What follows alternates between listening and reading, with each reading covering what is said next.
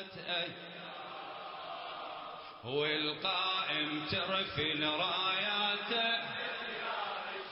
هل بيك ظلت أيام والمهدي والمهدي يصفح.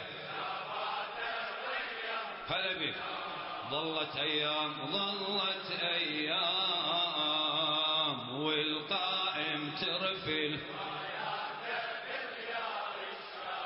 ظلت أيام ظلت أيام. والمهدي يصفح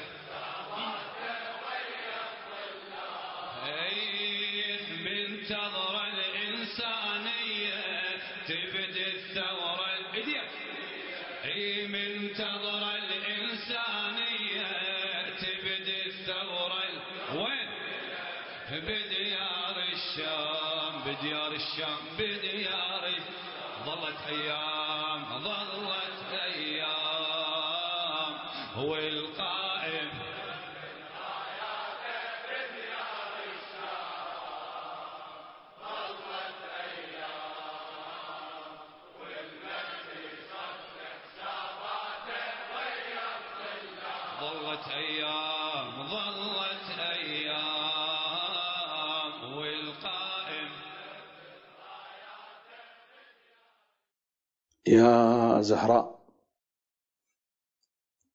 بسم الله الرحمن الرحيم. إمام زماني. مولى نعمتي. صلوات تترى عليك. بقية الله. إني أسرجت إليك جوادي. وهجرت الوادي. إني أسرجت إليك جوادي. وهجرت الوادي وادي الأوهام. ورفضت الأصنام وأهل الأصنام. لا تحسبني لا تحسبني من هذا الوادي وأهل الوادي. لا تحسبني من هذا الوادي وأهل الوادي. لا تثبت اسمي في أحزاب الأصنام.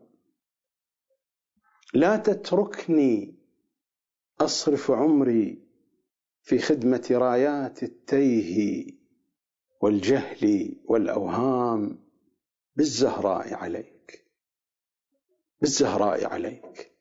إني أسرجت إليك جوادي. فامنحني القوة أن أعلو صهوته وأفر إليك. بالزهراء عليك. بالزهراء عليك. أكمل نقصي وتجاوز عن خطئي. عن جرمي.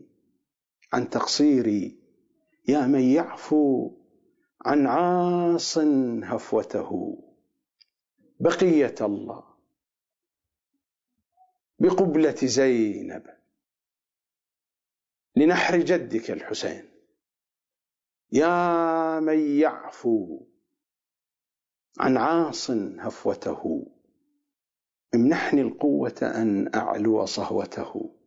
وأفر إليك إني أسرجت إليك فؤادي قبل جوادي وتوجهت إليك.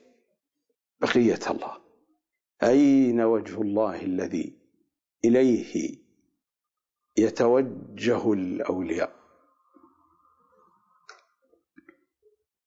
إلى كل منتظر ومنتظرة إلى كل عين شاخصة على الدرب. ملف الكتاب والعترة. الجزء الثاني الكتاب الصامت. الحلقة العشرون.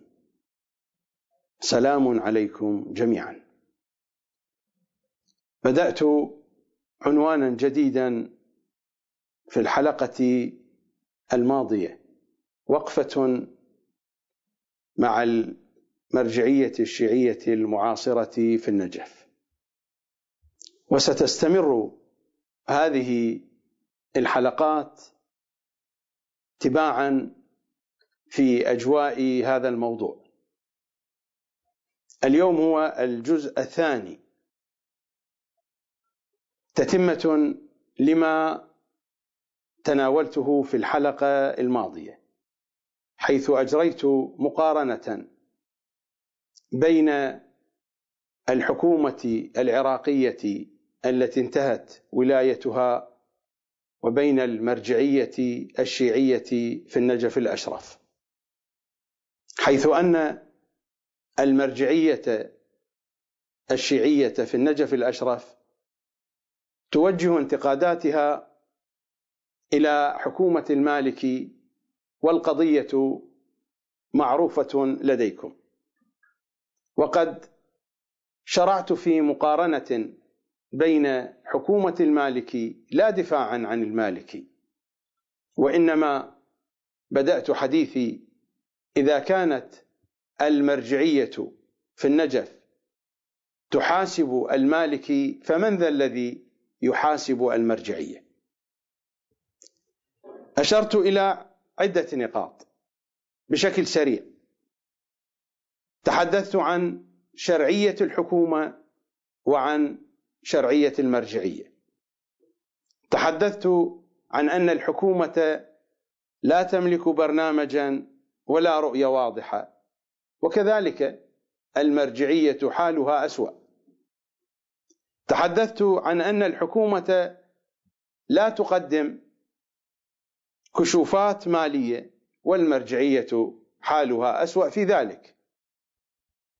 تحدثت عن أن الحكومة تعمل خارج إطار الدستور وتحدثت عن المرجعية من أنها تخالف الدستور المهدوي وخصوصا في قضية الخمس وبينت هذا الكلام. وتحدثت عن أن الحكومة لا تقبل الخضوع للمحاسبة البرلمانية كذاك هي المرجعية. فإن المرجعية في نظر نفسها وفي نظر أتباعها أنها منزهة عن الانتقاد وبعيدة عن الخضوع لقانون الأمر بالمعروف والنهي عن المنكر. إذ لا منكر في ساحة المرجعية كل شيء معروف. النقطة السادسة تحدثت عن أقرباء المسؤولين من أولادهم وأصهارهم وحواشيهم وغير ذلك. وما هم عليه من بذخ وتصرف في الأموال من دون حساب وفساد على المستوى الأخلاقي على المستوى المالي إلى غير ذلك من الأمور التي عرفت عن الحكومة العراقية. والأمر نفسه بالنسبة إلى المرجعية. وقد جئت بمثال بخصوص أحفاد السيد السيستاني الذين يتواجدون حاليا في لندن. ولا أعيد الكلام كل ذلك مر في الحلقة الماضية. الذي يريد أن يستكشف الحقيقة كاملة عليه أن يستمع إلى الحديث كاملا في الحلقة الماضية. اليوم أكمل من حيث انتهيت. سادسا كما قلت أقرباء المسؤولين أولادهم أحفادهم أصهارهم نساؤهم. وما صدر عنهم من بذخ من فساد في مختلف الاتجاهات. النقطة السابعة. تلك نقاط ستة مر الحديث عنها. النقطة السابعة. من الإشكالات التي تشكلها المرجعية والأطراف المنتمية إلى المرجعية من إشكالاتها على حكومة المالكي. الفساد المستشري بين الموظفين. الفساد المستشري في الوزارات. الفساد بكل أشكاله. الفساد الإداري الفساد المالي الفساد الأخلاقي فالفساد قد استشرى في الحكومة العراقية بشكل يتجاوز حدود الوصف والتعبير بالألفاظ. والقضية معروفة. وهم نفسهم نفس الحكومة العراقية تعترف بذلك ابتداء من رئيس الوزراء وانتهاء بأصغر المسؤولين والموظفين. فهناك فساد في الحكومة العراقية. ولكن هذا الفساد مداره الدستور البشري مداره القوانين البشرية. أما حين يكون الكلام عن المرجعية ويكون الكلام عن الفساد في هذه المرجعية فإن الفساد هنا ليس في دائرة الدستور البشري في دائرة التشريعات البشرية البرلمانية. الحديث هنا عن الفساد في فناء محمد وآل محمد صلوات الله وسلامه عليهم أجمعين. وحين أتحدث عن فساد المرجعية إنه فساد وكلائها. الذين يعرفون تفاصيل الأمور في المؤسسة الدينية يعرفون بأن وكلاء السيد الخوئي هم أكثر الوكلاء فسادا في تاريخ المرجعية الشيعية. أكثر الوكلاء فسادا. اولا بسبب كثرة عدد هؤلاء الوكلاء. وثانيا بسبب انتشارهم في بلاد بعيدة وصعوبة مراقبتهم. وثالثا ضعف الإدارة وضعف القيادة وضعف الزعامة في مرجعية السيد الخوئي لأن السيد الخوئي كان شخصية ضعيفة إلى أبعد الحدود. ورابعا كثرة الأموال التي كانت تجنيها مرجعية السيد الخوئي خصوصا بعد تأسيس الجمهورية الإسلامية وبعد انتشار التشيع وقوة التشيع في مختلف أنحاء العالم حيثما يكون هناك شيعة. وعوامل أخرى لا أريد الآن الخوض في كل صغيرة وكبيرة، لكن هذه القضية قضية معروفة أن وكلاء السيد الخوئي لا أقصد الجميع فردا فردا لكن الأعم الأغلب والعارفون بتأريخ المرجعية. وكلاء السيد الخوئي هم الأكثر فسادا وحينما صار السيد السيستاني مرجعا أبقاهم في أماكنهم. وبقي الحال على ما هو عليه. وهذه القضية يعرفها الكثيرون ممن لهم اطلاع على تفاصيل مرجعية السيد الخوئي وعلى تفاصيل مرجعية السيد السيستاني. فحين الحديث عن الفساد في مرجعية السيد السيستاني أول عنوان يقفز إلى ساحة الحديث هو فساد الوكلاء. وفساد الوكلاء الحديث عنه طويل وعريض في هذا البرنامج لا يمكن أن أسلط الضوء على كل صغيرة وكبيرة. إنما هي نماذج. هناك برنامج ربما أقدمه لكم إذا سنحت الفرصة. وسأتحدث عن هذا البرنامج في آخر حلقة من هذه الحلقات. من الحلقات التي عنوانها وقفة مع المرجعية الشيعية المعاصرة في النجف. في آخر حلقة سأتحدث عن هذا البرنامج وعنوانه. الفساد الأخلاقي والمالي بين مرجعيتين. بين مرجعية السيد الخوئي ومرجعية السيد السيستاني. موضوع مفصل والكلام سيكون فيه طويلا عريضا. لا أعطي وعدا بتقديمه لكنني سأتحدث عن هذا البرنامج وربما شرعت فيه وربما فصلت القول في كل ما يتعلق بهذا العنوان بعنوان الفساد الأخلاقي والمالي. الشواهد والدلائل والحقائق كثيرة جدا. أترك تفصيل القول عن هذا البرنامج لآخر حلقة من هذه الحلقات من حلقات الوقفة مع المرجعية الشيعية المعاصرة في النجف. أضرب مثالا من فساد الوكلاء ومن فساد كبار الوكلاء ومن فساد أصهار السيد السيستاني. أضرب مثالا وأعرضه بين أيديكم. نستمع ونشاهد هذا الفيديو. غايب ما نلومك غايب أنصاري. إي ما شاء الله.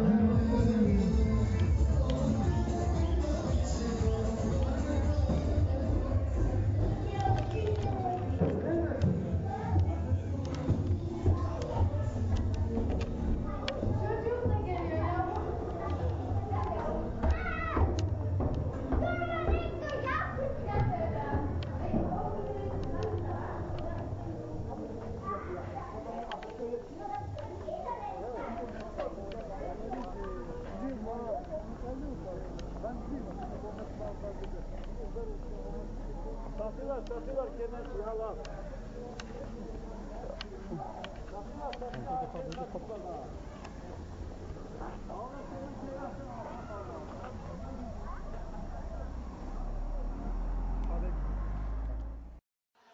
مان نلومك غايب. أنصاري. إي ما شاء الله.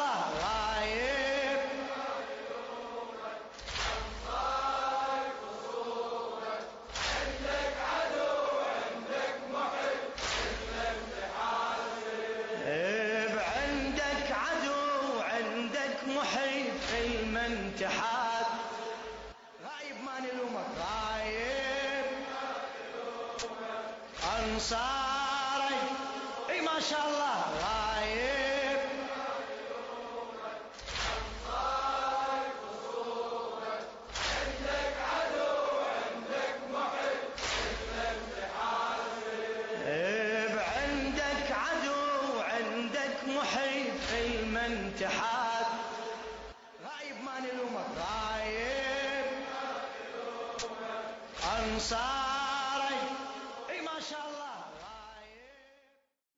شاهدتم واستمعتم للفيديو الذي عرضته بين أيديكم. الفيديو مصور بجهاز الموبايل والذي صوره كان مرتبكا. شاب صغير أرسله والده ليصور ما شاهدتم في تفاصيل الفيديو. مؤسسة الكوثر الثقافية مؤسسة تابعة لمرجعية السيد السيستاني والمؤسسة معروفة ومشهورة في هولندا. وهذه المؤسسة يشرف عليها بشكل مباشر صهر السيد السيستاني السيد مرتضى الكشميري. هذا الفيديو هو مصور في داخل مؤسسة الكوثر الثقافية في نفس المكان الذي تعقد فيه مجالس أهل بيت العصمة صلوات الله وسلامه عليهم أجمعين. والوقت الذي سجل فيه هذا الفيديو كانت أيام شهادة الصديقة الكبرى صلوات الله وسلامه عليها. ولا زالت بعض القطع وبعض اليافطات معلقة في المكان ولو ركزتم النظر ستجدون هناك لوحة أو يافطة واضحة مكتوب عليها يا زهراء.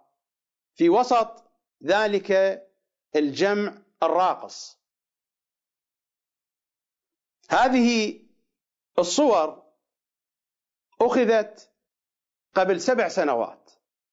ليست جديدة. منذ أن أسست.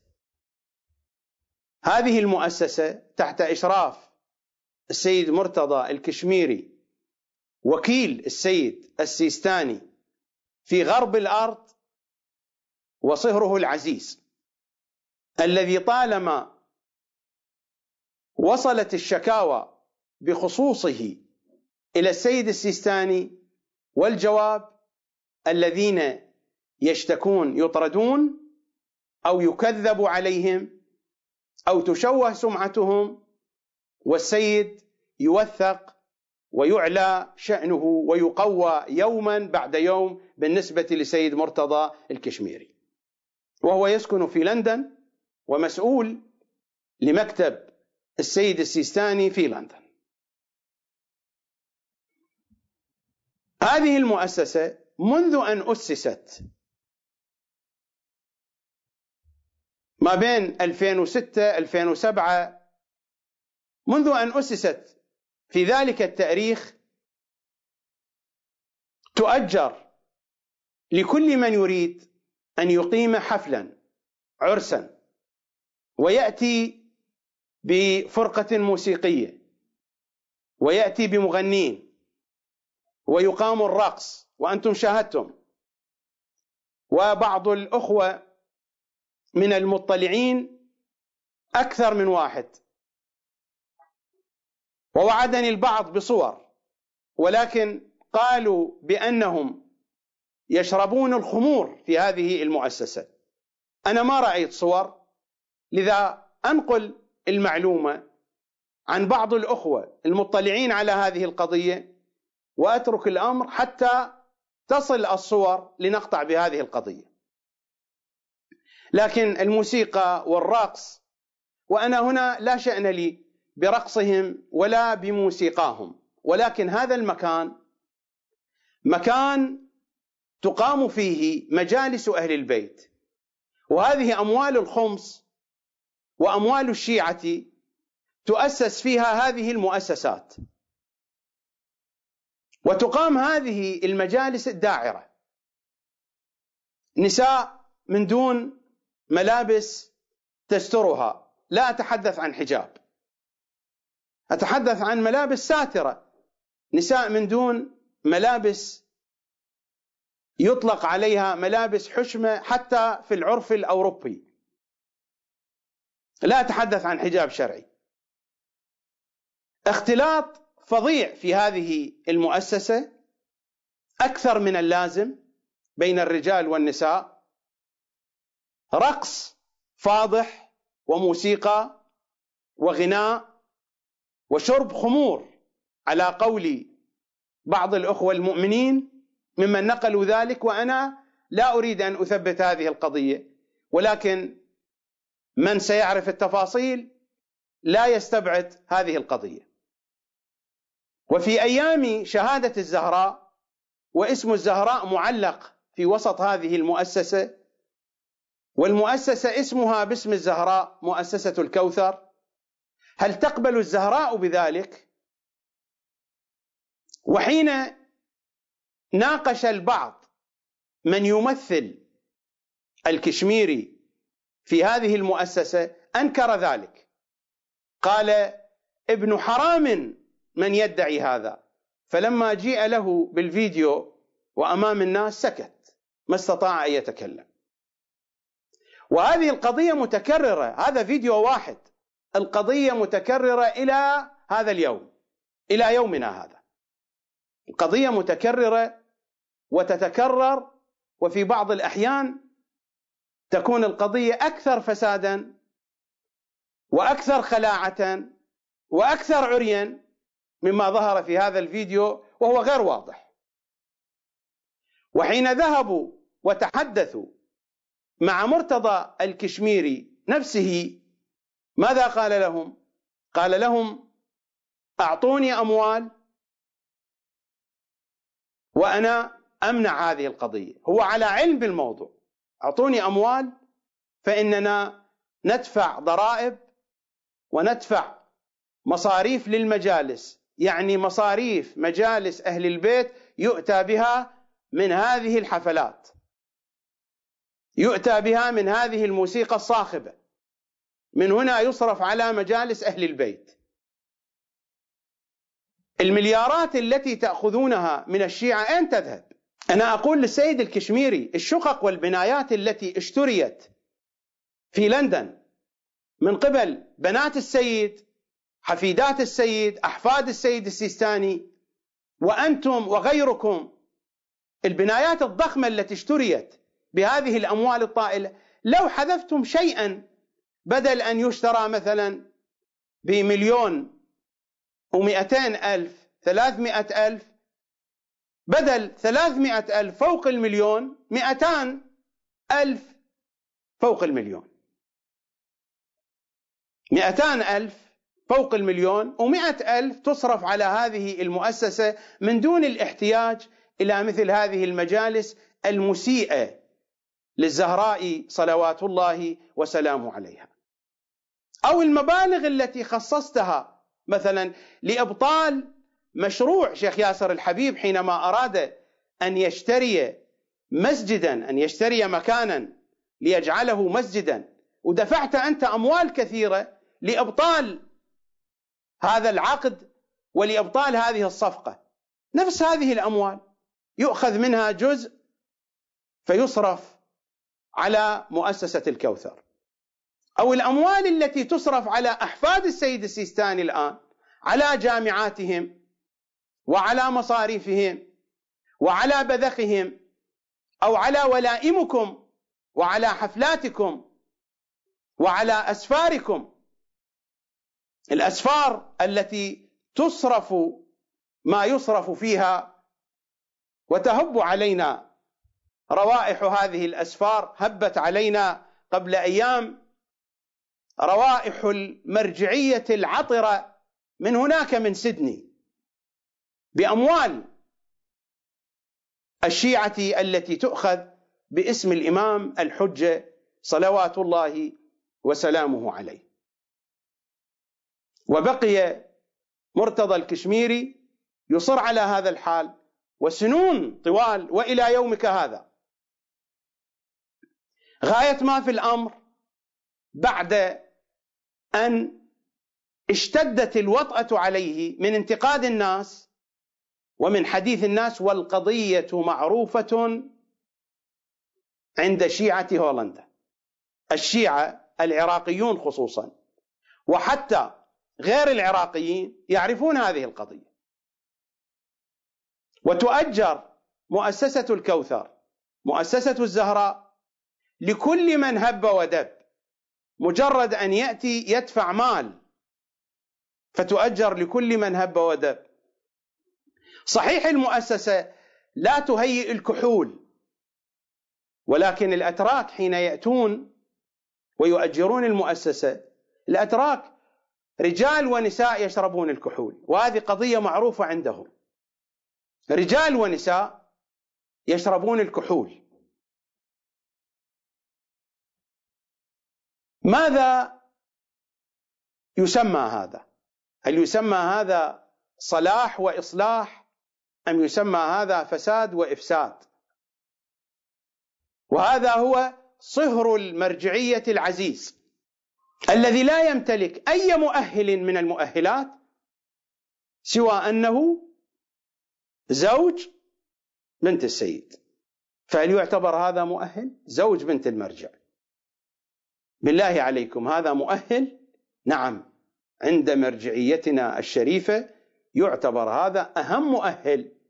ولو على حساب الإساءة إلى الصديقة الكبرى صلوات الله وسلامه عليها. وقد ذهب وفد من العراقيين الناقمين والغاضبين على هذه القضية المسيئة لبنت محمد صلى الله عليه وآله. والذين ذهبوا من أبناء العوائل النجفية. لماذا اختيروا من أبناء العوائل النجفية؟ لأنهم يعلمون أن المرجعية ستطرد من يذهب إليها. لكن اختاروا مجموعة من النجفيين وباعتبار أن عوائلهم في النجف وأن عوائلهم معروفة فلعل هذا الأمر يكون حاجزا ومانعا لأن تقوم المرجعية الشريفة السيستانية في النجف بطردهم. والتقوا بالابن الأكبر للسيد السيستاني السيد محمد رضا. وعرضوا عليه الفيديو ونقلوا له التفاصيل وحدثوه عن كل شيء. ولكن ما من جواب صرفهم. البعض يقول هكذا بأنه قال ماذا نصنع؟ فإن هذا الرجل هو صهرنا ونسيبنا فماذا نصنع؟ ولكننا سنحاول أن نصلح الأمر وما أصلح الأمر. في البداية حين عرض الفيديو قالوا لهم لا تعرضوه على الإنترنت إننا سنصلح الأمر ولكن الأمر ازداد سوءا. لذلك عرض هذا الفيديو على الإنترنت. موجود. يمكنكم أن تدخلوا على اليوتيوب وتجدون هذا الفيديو موجودا. القضية معروفة والقضية مشهورة في هولندا وفي أوروبا. وإنما هو مثال جئت به ومثل هذا كثير. لكن لأن هذه القضية مصورة بالصوت والصورة وإلا ما نعرفه من الفساد فشيء عظيم عظيم عظيم. إن كان في وكلاء المرجعية السيستانية أو إن كان في دائرة الأصهار في دائرة الحواشي. قضية كبيرة جدا. ولم تقف القضية عند هذا الحد. بقيت متواصلة لكن بسبب الضغوط حاولوا أن يضعوا قوانين. لنلاحظ ما هي هذه القوانين التي وضعوها؟ هناك مكالمة تليفونية وهذه المكالمة التليفونية تاريخها يعود إلى ما قبل سنة ونصف. إلى بدايات 2013 نحن الآن في 2014 المكالمة متعمدة. هناك شخص تونسي من محبي أهل البيت ومن المعترضين على هذه الوضعية اتصل بالمؤسسة واتصل بالشخص الذي يشرف على قضية الإيجار إيجار المؤسسة للحفلات. وهو سيذكر اسمه وهذا الشخص الذي سيذكر اسمه بنفسه هو قارئ القرآن في هذه المؤسسة. لا شأن لنا به. هو رجل موظف تحت إمرة مرتضى الكشميري يأتمر بأمره. لكن هو هذا الشخص هو قارئ القرآن وقارئ زيارات الحسين وقارئ زيارات أهل البيت في هذه المؤسسة. نستمع إلى هذه المكالمة بين هذا الشخص التونسي وبين هذا الموظف المسؤول في مؤسسة الكوثر الثقافية التابعة لمرجعية آية الله العظمى السيد السيستاني. نستمع إلى هذه المكالمة المسجلة. ألو السلام عليكم. عليكم السلام ورحمة الله وبركاته معي الأخ ياسين. نعم نعم تفضل طيب أنا تكلمت مع تونس. أنا عندي ناس جايين من تونس. نعم. نعم وعاوزين آه، يعني مهم جدا يوم 22 واحد يوم الأحد لأنهم فيه يخف من تونس. وممكن حاضرين. إن شاء الله يوم محجوز 22 محجوز واحد. هذا اليوم يا أخي. كيف؟ يوم الأحد. محجوزة الجمعة محجوز. لأنه آه، عندي مشكلة لازم لازم نجيب محجوز يوم الأحد 22 واحد. نعم نعم محجوز. و22 واحد آه، إيه؟ آه، كذلك محجوز. وانت 20 واحد. كذلك محجوز هو جمعة وسبت وأحد. محجوز أوكي انت 20 أنت عندك يوم يوم شاغل مشغول باش نقدر ن- يعني 28 آه، ما محجوز آه، 22 ما محجوز إي نعم. okay. الان عاوز آه، لو سمحت يعني تحط لي تأكد لي تحجز لي 22 واحد. مه. وأنا إن شاء الله نجيك آه، بكرة. نعم. ن- نشوف القاعة. نعم ونتفاهموا على على على الثمن يعني على الإيجار. okay. وتوريني أنت كل حاجة. أما يعني من فضلك أكد على 22 واحد حطوا لي محجوز. اسمي زكريا عثمان.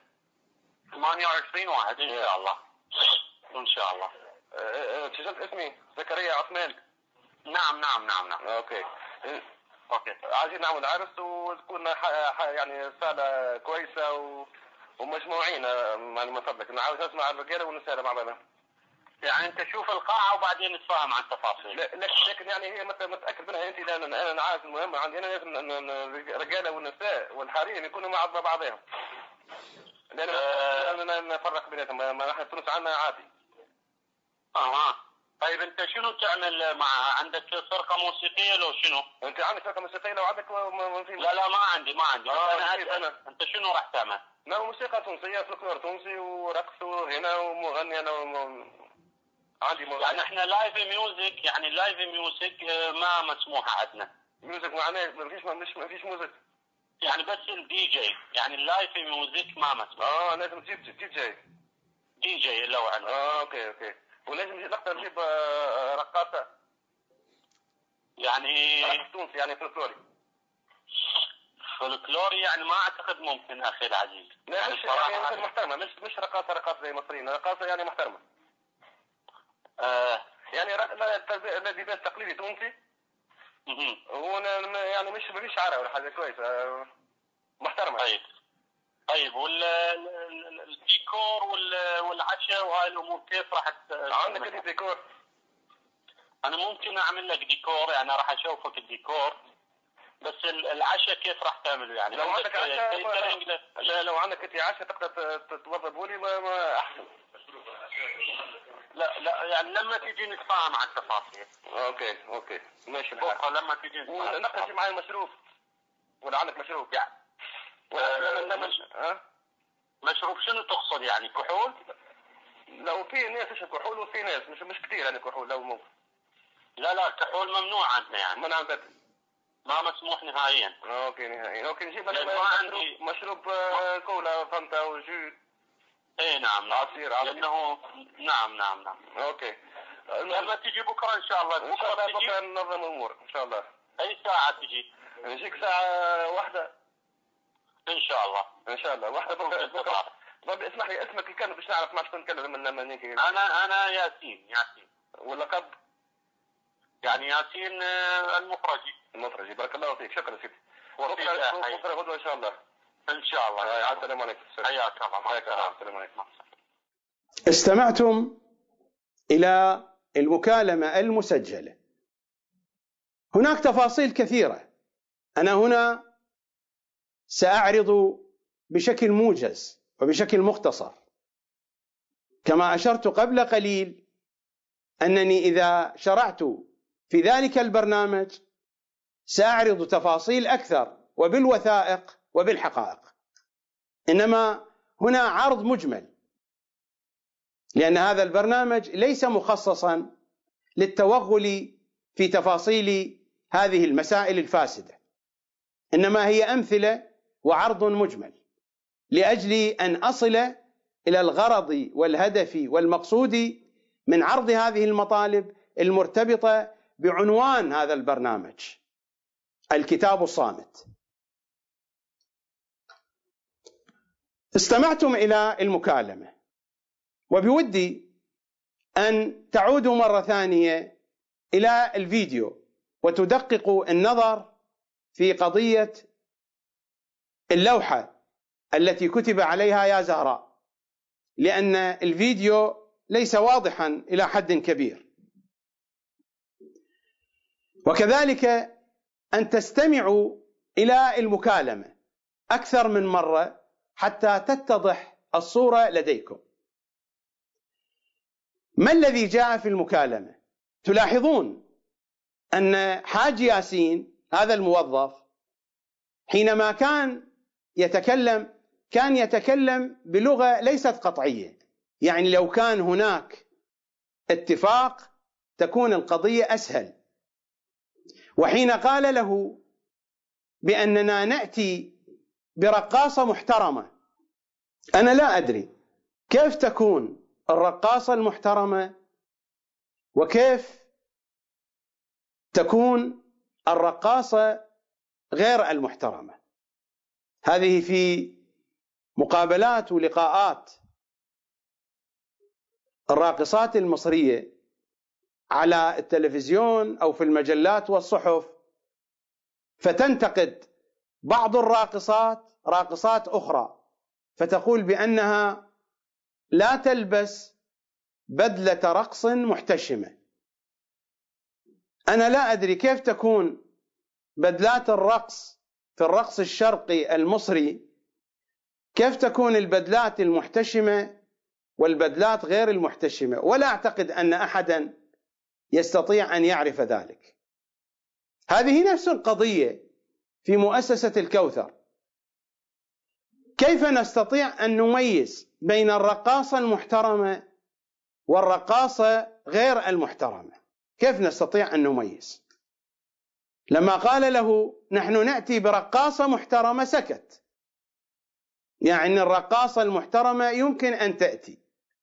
ولما سأله عن الفرقة الموسيقية قال له لايف ميوزك ممنوع عندنا. لكن أن تكون الموسيقى والغناء على الدي جي فذلك لا بأس به. ما هو الفارق بين الغناء والموسيقى؟ إذا كانت القضية live music أو كانت على الدي جي على الدي جي أكثر فسادا. live music هو أن تحضر الفرقه الموسيقية بأعضائها وعندهم الآلات الموسيقية ويحضر المغني. وقطعا مغني يحضر في مثل هذه الأماكن. سيكون مغني من الدرجة الرابعة الخامسة ليس من المغنين المحترفين المشهورين. فتكون قدرته الغنائية محدودة وحتى الفرقة الموسيقية التي ستأتي معه تكون محدودة. أما على جهاز الدي جي فإنهم يحضرون الأقراص السي دي لجميع الأغنيات من جميع أنحاء العالم. تكون القضية أكثر طربا أكثر ايقاعا أكثر افسادا أكثر موسيقى أكثر ضجيجا. يعني live music بحسب فتوى مرتضى الكشميري التي هي متفرعة قطعا عن فتوى مرجعية السيد السيستاني live music لا يسمح لها في مؤسسة الكوثر. أما الغناء والموسيقى والرقص على جهاز الدي جي وهو جهاز كبير ويحضر معه متخصصون ومعهم الأقراص ويبدلون الموسيقى والغناء بحسب الطلب. ويكون الضجيج أكثر وأكبر. هم يحاولون أن يصححوا الأمر. يعني اجى يكحلها عماها. والرقص قال له رقص فلكلوري بعبارة أخرى يعني رقص كاولية. كاولية لمن لا يعرف اللهجة العراقية. الكاولية هم النور هم الغجر كما يسمون في بلدان عربية أخرى. النور والغجر يسمون في العراق بالكاولية. رقص فلكلوري يعني رقص في في عبده هذا فيه إشكال. يعني لو كان السؤال يوجه بخصوص هذه المسألة الجواب هكذا. أما الرقص على الوحدة ونص كرقص في في عبده فالإجماع منعقد على تحريمه. وأما إذا كان الرقص رقص كاولية يعني مثل رقص حمدية صالح وبناتها رقص كاولية فهذا لا بأس به على الأظهر. القضية هكذا. المكالمة واضحة وبقية الكلمات والجمل والعبائر تكشف عن ضعف المتحدث. يعني هناك مجال للمساومة.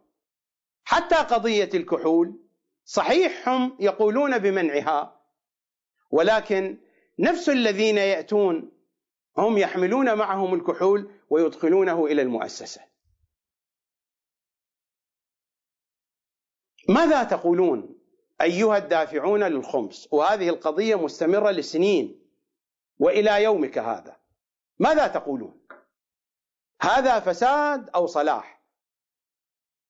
المرجعية على علم بكل هذه التفاصيل. ذكرت لكم قبل قليل بأن مجموعة من النجفيين ذهبوا. لم تقف القضية عند هذا الحد. لما رجع النجفيون ولم يتغير شيء ذهب أكثر من واحد. يحملون معهم الفيديو ووثائق أخرى. وتحدثوا مع سيد محمد رضا ابن السيد السيستاني. تحدثوا مع المرجعية في النجف. أتدرون ماذا كان الجواب؟ أرجعهم إلى سيد مرتضى. أليس هذا الفساد هو نفسه الفساد الموجود في الحكومة العراقية؟ لكن فساد الحكومة العراقية يسرقون أموال يغشون في المعاملات في العقود يؤخرون بعض المشاريع. مشاريع يؤتى بها ناقصة. أما هذا الاستهزاء والإهانة ببنت محمد صلى الله عليه وآله أين تضعونه؟ أين تضعون هذه الدرجة وهذه المرتبة من الفساد؟ هذا فساد اولا عقائدي ثانيا فساد شرعي فقهي ثالثا فساد أخلاقي رابعا فساد اجتماعي إساءة لعواطف الشيعة إساءة لعواطف الفاطميين عدم احترام ثم هكذا تربى أجيالنا هكذا تربي المرجعية الشريفة الرشيدة القدسية المقدسة الملكوتية إلى آخره من الألقاب. بحسب ما قرأنا التي جاءت بها الإشاءة الربانية كما قال الدكتور الصغير في مقاله الذي قرأت لكم بعضا منه في الحلقة الماضية. هكذا تتصرف مرجعيتنا الشريفة مع فاطمة وآل فاطمة. هكذا هي الأمور. أنا لا أقول أن السيد السيستاني يرضى بهذا. أنا لا أقول. ولكنه يرضى بهذا دفاعا عن صهره العزيز. وهذا هو الفساد بعينه. قطعا هذه المعلومات وصلت إلى السيد السيستاني ولكنه ما غير شيئا. والذين ذهبوا واشتكوا عند المرجعية هناك أرجعوا. أرجعوا خائبين. لمن؟ أن يراجعوا مرتضى الكشميري. ومرتضى الكشميري جوابه هذا أعطونا أموال نصرف على المؤسسة. وإلا كيف نصرف على مجالس أهل البيت؟ كذاك الذي يبيع الخمر ويصرف مما يحصله من بيعه للخمر على الجامع. سأذكر لكم هذه القصة. تحضرني نكتة مشهورة في الوسط العراقي. نكتة مشهورة ومعروفة. من النكت السياسية أيام صدام. يقولون عبد الجبار شنشل الذي كان وزيرا للدفاع في فترة من الفترات ورئيسا لأركان الجيش العراقي. يقولون راح إلى الجبهة إلى جبهة القتال أيام الحرب العراقية الإيرانية. فخطب في الجنود فقال لهم الضباط يشتكون منكم أنه أيام الحملات العسكرية سواء الحملات التي يقوم بها الجيش العراقي أو الحملات التي يقوم بها الإيرانيون. الضباط يشتكون من أنكم لا تلتزمون بتعليماتهم. يا أبناء الجنود التزموا بتعليمات الضباط. وصدقوا بأقوالهم. أي شيء يخبرونكم فاقبلوا كلامهم. أي شيء يقولوا لكم اقبلوا كلام الضباط. فسأل بعض الجنود قائلا سيدي وإذا الضباط أخبرونا بأن الفيل يطير. قال له لك هذا يا زمال يقول. ويحك أي حمار يقول هذا؟ طبعا السالفة تخرب. إذا تتحول إلى اللغة العربية الفصحى راح تخرب. قال له لك يا زمال يقول هذا. قال له سيدي قبل أيام السيد الرئيس كان موجود هنا وقال لنا قال لنا الفيل يطير. فماذا قال شنشل؟ قال هو يطير بس ناصي. الكلام الذي استمعناه الآن في المكالمة. لما هذا الشخص التونسي سأل الحاج ياسين عن قضية الرقص وصار الكلام فيما بينهما وقال له نحن نأتي برقاصة لا كالرقاصات المصرية. رقاصة تونسية. سكت. وافق. لماذا؟ لأنها ترقص ناصي. لأن الراقصة المصرية يبدو ترقص على الوحدة ونص والراقصة التونسية ترقص على الوحدة فقط ترقص ناصي. ونفس الشيء. قضية الكحول إذا ثبتت هي ثابتة بالنسبة لي ثابتة لأن الذين نقلوا لي المعلومات مطلعون على القضية لكنني لا أسجلها حتى تصل الوثائق بأيدينا. نفس القضية أيضا. يبدو أن ما يسمى عندنا في العراق بحليب سباع العرق العراقي الذي كانت تصنعه المعامل العراقية المسيح والزحلاوي كان شديدا بمستوى الحصن والبغال. يخلط بالماء. فهذا عالي لكن إذا كان كونياك شامبين براندي فهذا ناصي يجوز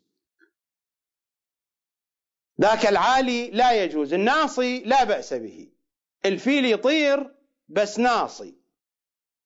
والرقص جائز في أيام شهادة الصديقة الزهراء بس ناصي. وإن كان هو غير ناصي الموجود في الفيديو لم يكن من الرقص الناصي. ولكن بعد ذلك بعد أن تغيرت الأحكام وبعد أن وصلت الشكاوى إلى المرجعية فيبدو أن الاقتراحات صارت هكذا.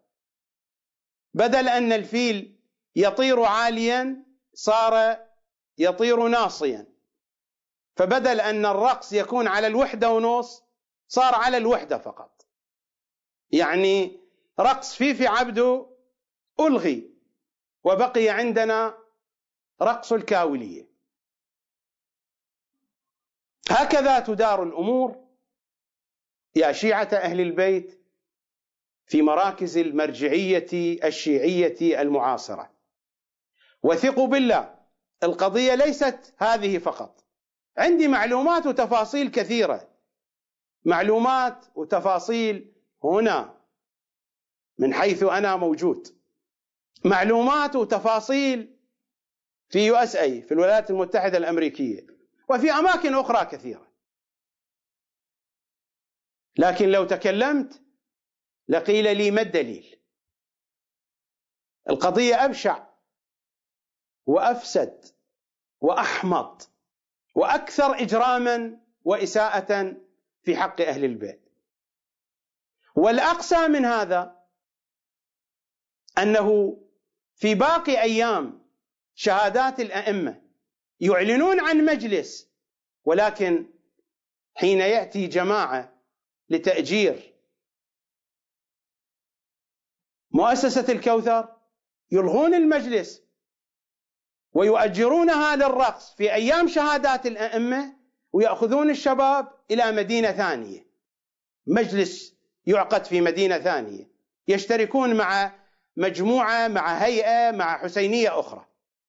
ويتركون المكان في ليالي وأيام شهادات الأئمة يقام الرقص هناك.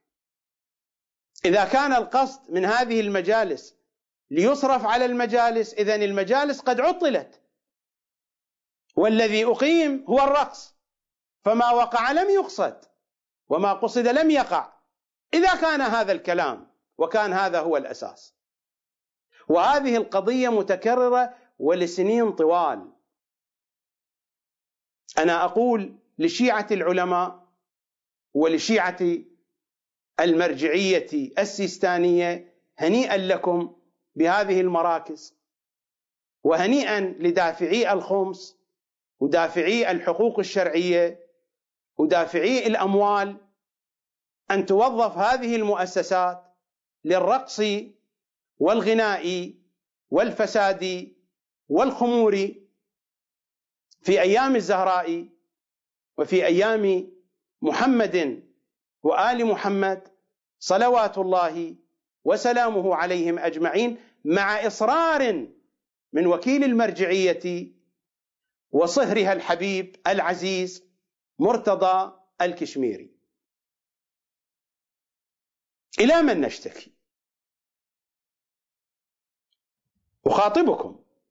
لا أتحدث عن نفسي. أنا أعرف إلى من أشتكي. لكن أقول أنتم إلى من تشتكون؟ أتذكر أن الشاعر العراقي رحيم المالكي حين أراد أن يشتكي على الحكومة العراقية فاشتكى إلى الدكتورة حسنه ملص نستمع إلى رحيم المالكي وهو يرفع شكواه إلى الدكتورة حسنة ملص. بعد ان عجزنا عن مخاطرة الشرفاء لحل ما يدور في العراق. اضطررنا أن نخاطب غير الشرفاء. رسالة إلى الدكتورة حسنة ملص.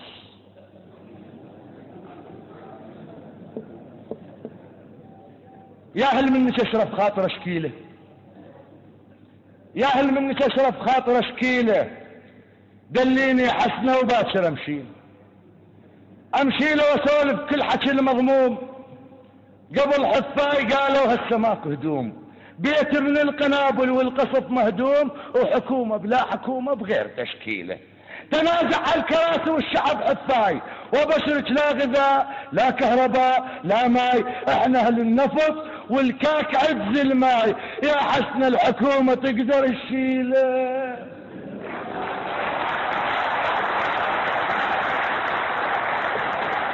أقصد زلماي أقصد زلماي بالمناسبة. أقصد زلماي يا هل من اشرف خاطر أشكيله؟ دليني يا حسنة وباشر أمشيله. أمشيله واسولف كل حكي المضموم. قبل حفاي قالوا هسه ماكو هدوم. بيت من القنابل والقصف مهدوم. وحكومة بلا حكومة بغير تشكيله. تنازع على الكراسي والشعب حفاي. وبشرك لا غذاء لا كهرباء لا ماي. إحنا أهل النفط والكاز عز الماي. يا حسن الحكومة تقدر تشيله. كيف.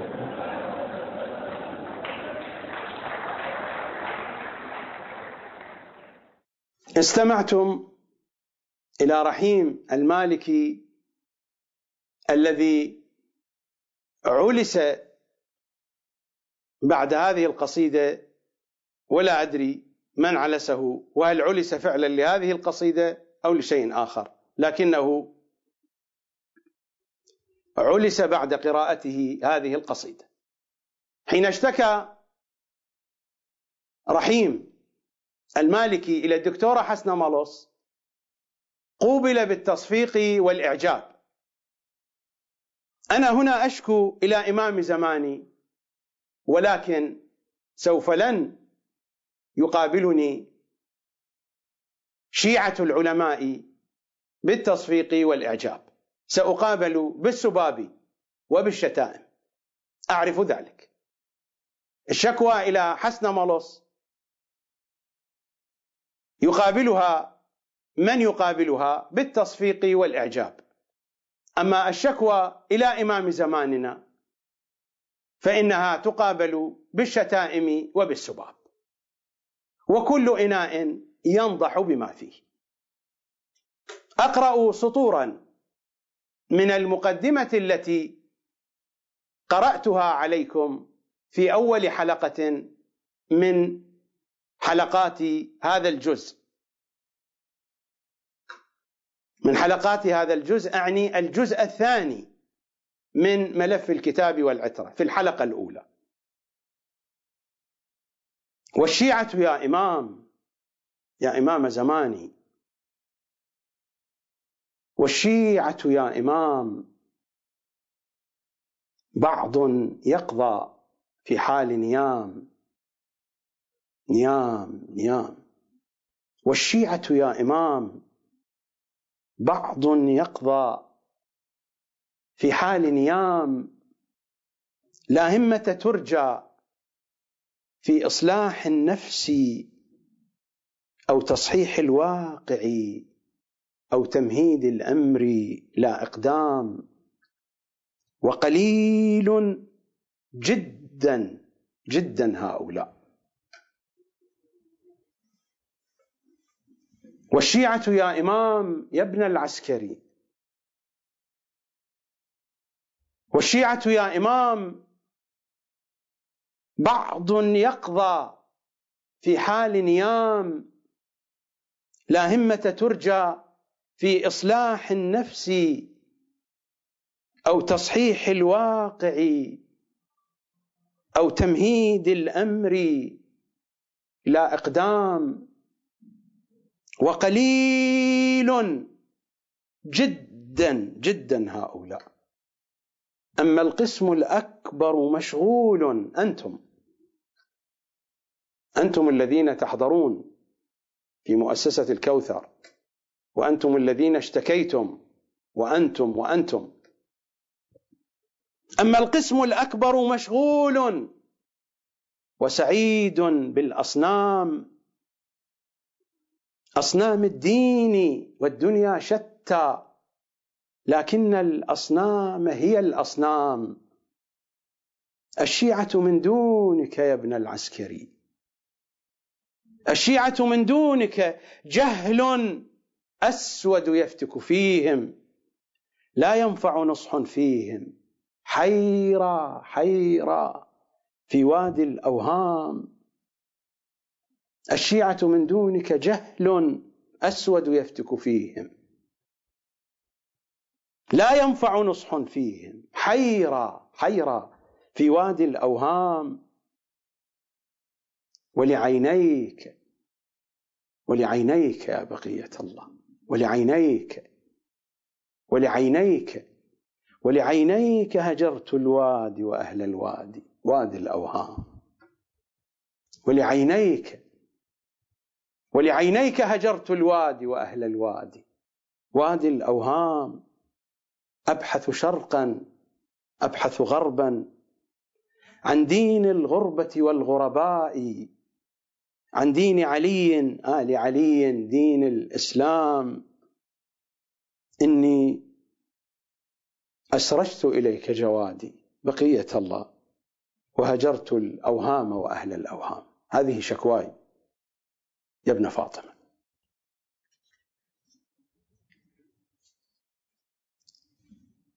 رحيم المالكي اشتكى إلى الدكتورة حسنه ملص ويحق له ذلك. هو قال اشتكينا إلى الشرفاء فما نفع. فلنجرب أن نشتكي إلى غير الشرفاء. إنني رفعت شكواي إلى بقية الله. لكن أنتم إلى من ترفعون شكواكم؟ رفعتم شكواكم إلى مرجعيتكم فماذا حصلتم؟ فاختاروا إلى من ترفعوا شكواكم. القضية أكبر من ذلك والتفاصيل أكثر من ذلك. قبل قليل وأنا أتحدث قلت لكم بأن قضية الكشميري هذه في أنه يريد أن يصرف على مجالس أهل البيت وعلى مؤسسة الكوثر من أموال الفساد ومن أموال مجالس الفسق والمجون. قلت لكم كذاك الذي يصرف على المسجد من خمر يبيعه ووعدتكم أن أذكر لكم قصة هذه القضية. قرأت في ما أقرأ في ماضي السنين قصة طريفة تتناسب وما نحن فيه. أعنونها لكم بقاضي حمص كما حدثتكم عن مومن المسيب. أحدثكم اليوم عن قاضي حمص. من يتابع البرنامج أعتقد يتذكر قصة مومن المسيب. عندنا شخصية أخرى في هذه الحلقة قاضي حمص. القصة هكذا تقول تاجر يدور في تجارته وصل إلى مدينة حمص. لما دخل المدينة سمع المؤذن يؤذن. ماذا كان يقول المؤذن؟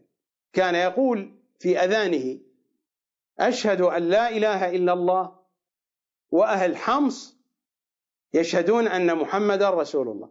تعجب هذا الرجل. كيف يؤذن بهذه الطريقة؟ لم يكن قد سمع في بلد من بلاد المسلمين أن مؤذنا يؤذن بهذه الطريقة. أشهد أن لا إله إلا الله وأهل حمص يشهدون أن محمدا رسول الله صلى الله عليه وآله. فدلف إلى الجامع إلى المسجد. قال أريد أن أسأل الإمام الذي يصلي. ما معنى هذا الأذان؟ فوجد الصلاة قد انعقدت لما دخل إلى المسجد. لأنه كان على مسافة من المسجد فلما دخل المؤذن أتم أذانه والصلاة عقدت. فتقدم إلى الصف الأول فرأى إمام المسجد يقف في المحراب على رجل واحدة. والرجل الثانية حرفها بشكل مائل وأخرجها من المحراب. نظر إلى رجله التي أخرجها من المحراب. كانت ملوثة بالخر بالعذرة بالغائط. فاستغرب هذا الرجل. أي أذان أي صلاة؟ إمام جماعة يصلي على رجل وحده والرجل الثانية أخرجها من المحراب وهي ملوثة بالغائط خرج قال إني أبحث عن المتولي. حتما هناك محتسب متولي لهذا المسجد. فسأل قالوا له تجده في المسجد الفلاني في مسجد آخر في جامع آخر. فذهب. فماذا وجد؟ وجد جمهرة من الناس لما اقترب من هذه الجمهرة فوجد أناسا يشترون شيئا. اقترب يسأل عن المحتسب أو المتولي للأمر قالوا هذا. وإذا بين يديه طشت كبير ملأه خمرا. وقد فتح مصحفا بين يديه عند هذا الطشت. يحلف للناس بهذا المصحف بأن هذا الخمر صافي لم يخلط بماء. بيور خمر أصيل خمر غير مغشوش. والناس تشتري وهو يبيع. والمصحف مفتوح بين يديه وكل ذلك يجري في داخل الجامع في داخل المسجد. مسجد يباع فيه خمر. قضية الكشميري مثل هذه القضية. هذا التاجر ذهل. قال ما بالهم هؤلاء؟ فوالله إني لأذهب للقاضي. فأشكو له هذا الأمر. فسأل عن دار القضاء. فلما وصل فأخذ يبحث عن غرفة القاضي. وجد الغرفة وكان الباب مغلقا. دفع الباب رفع الستارة وإذا به يرى عجبا. يرى القاضي منبطحا. وشاب في مقتبل العمر يلوط فيه. فصاح هذا الثري قلب الله حمصا بأهلها. أي أناس أنتم؟ القاضي قال له وما بك وماذا تريد؟ وهو على حالته منشغل بمهمته. وما تريد؟ وما بالك؟ قال رأيت عجبا. قال انتظرني حتى أفرغ. انتظر هذا التاجر حتى أتم هذا الشاب حاجته مع القاضي.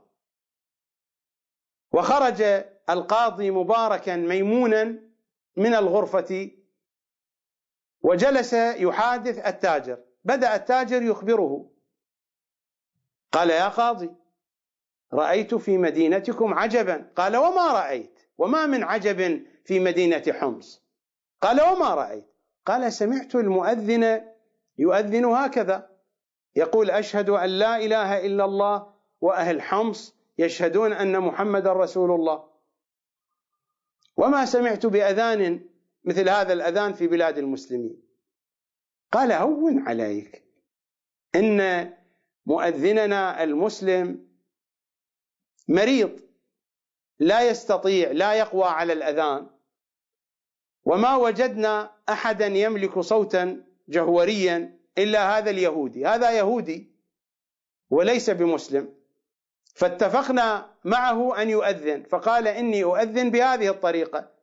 أشهد أن لا إله إلا الله باعتباره هو يعتقد بالله ولكنه لا يعتقد بالنبي محمد صلى الله عليه وآله. فقال أشهد أن لا إله إلا الله وأهل حمص يشهدون أن محمدا رسول الله. قال هذه فهمتها. إمام الجماعة ما حاله؟ رجل واحدة في المحراب ورجل ثانية ملطخة بالغائط. أي حكم هذا؟ أي صلاة؟ قال هون عليك. الصلاة بدأت والرجل حين خرج من بيت الخلاء واستعجل لأن الناس اجتمعوا وصار وقت الصلاة وما أراد أن يضيع وقت الفضيلة. فحين خروجه من بيت الخلاء صار هناك غائط على رجله. وجاء إلى الصلاة فوقف برجل واحدة والرجل التي عليها الغائط قد أخرجها من الصلاة فلا إشكال في ذلك. قال هذا أقبله. قد يقبل. ما حال هذا الذي يبيع الخمر في الجامع وقد فتح المصحف بين يديه وهو المتولي للمساجد هنا المشرف على المساجد ويقسم بالقرآن بأن هذا الخمر غير مغشوش.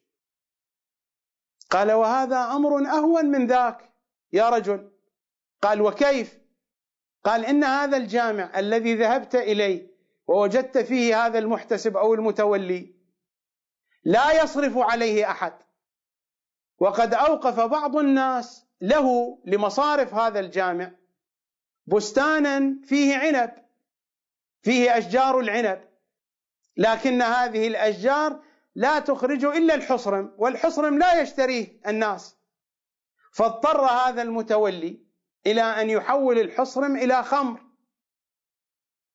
وهو يقسم بالمصحف بالقرآن كي يصدق الناس ذلك بأن هذا الخمر ليس مغشوشا. والرجل صادق فإن الخمر هذا ليس مغشوشا. فهو يأخذ هذا المال من هذا الخمر ويصرف به على الجامع على مؤسسة الكوثر. قال هذا كله معروف. أنت قضيتك شنو؟ أنت سالفتك شنو؟ افتهمنا المؤذن افتهمنا قضيته. وهذا إمام الجماعة افتهمنا قضيته. وهذا اللي يبيع الخمر ويصرف على الجامع مثل سماحة السيد الكشميري صهر المرجعية. هذا هم افتهمنا قضيته. وما عندنا اعتراض لأن المرجعية تبارك ذلك. فما عندنا اعتراض. أنت القاضي ما هو حالك؟ قال قضيتي أسهل من الباقين. قال كيف؟ قال هذا الشاب كان صغيرا ومات أبوه وخلف اموالا كثيرة وباعتباره هو صغير فحجر على أمواله. الآن جاء يدعي ومعه شهود بأنه قد بلغ. أفهل أسلمه الأموال ولا أتأكد من ذلك؟ فقلت له أن يلوط بي؟ حتى أتأكد من أنه قد بلغ. قال أحسنت أيها القاضي واجدت واتضحت الأمور هكذا وتبينت الحقائق. وأنتم كيف تريدون أن تفسروا هذه القصة هذه الواقعة؟ بالنتيجة الأمثلة تضرب ولا تقاس. الكلام يطول والحديث يطول وهذه فضيحة صغيرة. ثقوا هناك من الفضائح ما هو أكبر من ذلك. حين يقول الشاعر وهذه من علاه إحدى المعالي وعلى هذه فقس ما سواها. أنا أقول لا هذه من علاه إحدى المعالي. ليس وعلى هذه؟ وعلى أسوأ منها تريليون مرة فقس ما سواها. هذه من علاه إحدى المعالي. وعلى أسوأ من هذه تريليون مرة فقس ما سواها. هذا هو واقعنا. الكلام ليس مخصوصا عن شخصية السيد السيستاني ولا عن السيد مرتضى الكشميري. القضية ليست قضية شخصية. الحديث عن المرجعية بما هي مرجعية. الحديث عن الواقع الشيعي بما هو واقع شيعي. ماذا تحكمون فيما سمعتم ورأيتم؟ وهناك تفاصيل أخرى أدهى وأمر. إن كان في هذه القضية أو في قضايا أخرى لكنني لا أعرضها بين أيديكم لأنكم أنتم ستكذبونني. ولأنكم أنتم ستقومون بصناعة الرقع لمثل هذه الفضائح. ستبدأون تصنعون الرقع وأن السيد السيستاني لا يعلم بذلك والحاشية والأصهار و و والأمور والتفاصيل وتجدون ترقيعات تقنعون بها أنفسكم. هذه القضية لم تكن قد حدثت قبل يوم. هذه القضية سنة 2007 هذا التصوير. هذا التصوير سنة 2007 وربما قبل 2007 وأما قضية تأجير المؤسسة ودائما تكون فيها المجالس من هذا النوع فهذا قبل 2007 وإلى يومك هذا. وأقول ارجعوا وشاهدوا الفيديو وارجعوا واسمعوا المكالمة.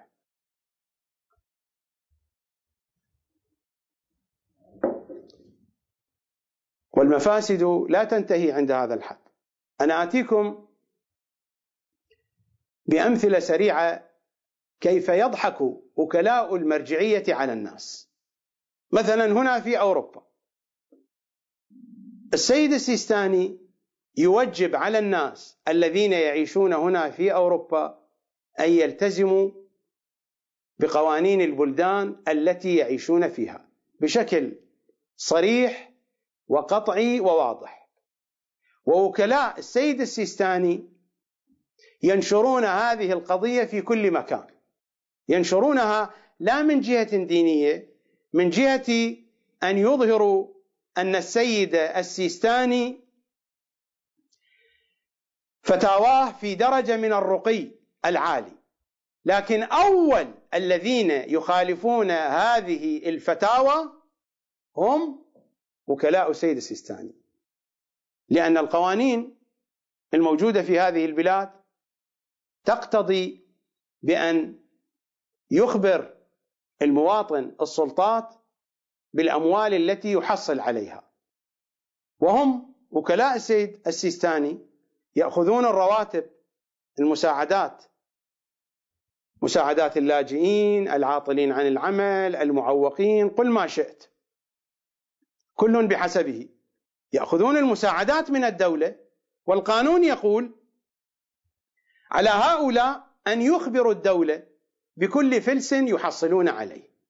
هم يطلبون من الناس أن يفعلوا ذلك وفقا لفتاوى السيد السيستاني وهم أول من يخالفون. وتدخل إليهم الأموال الكثيرة ويعملون في الجو الديني ويحصلون الأموال ولا يخبرون الدولة بذلك. ما معنى فتاوى السيد؟ لماذا تعلمون الناس هكذا؟ لماذا تفعلون هكذا؟ من قوانين البلدان هنا أنك لا تستطيع أن تعمل في بلد من دون إجازة. وهم يأتون وليس مواطنين وكلاء للسيد السيستاني يأتون مسافرين يعملون في هذه البلدان ويجمعون أموال طائلة دون إجازة للعمل من هذه البلدان. لكنهم يأمرون الناس أن يفعلوا بذلك. والسيد السيستاني عالم بهذه القضية. ومكتب السيد السيستاني الموجود هنا والموجود في النجف يجيز لهم ذلك. فهل هذا الأمر حرام على الشيعة وجائز للوكلاء؟ نفس القضية. يقولون للناس بأن الإيداع في البنوك فيه إشكال ويترتب على الفوائد الخمس والمرجعية تضع أموالها في نفس هذه البنوك الربوية. في نفس البنوك الربوية المرجعية تضع أموالها. ولا يشتبه عليك فتتصور أن المرجعية تضع أموالها في هذه البنوك التي تسمى إسلامية. هو لا توجد في الحقيقة بنوك إسلامية. مجرد على الورق وإلا هذه البنوك مرتبطة بالنظام المصرفي الربوي العالمي. ولا يستطيع بنك دون أن يرتبط بالنظام المصرفي الربوي العالمي أن يكون. ما موجود في الحقيقة بنوك إسلامية. بل بعض البنوك التي تسمى إسلامية الربوية فيها أكثر من البنوك الأخرى البنوك الغربية مثلا. على أي حال لكن بالنتيجة هناك أسماء ومسميات. فهم لا يضعون أموالهم في البنوك الإسلامية. لماذا؟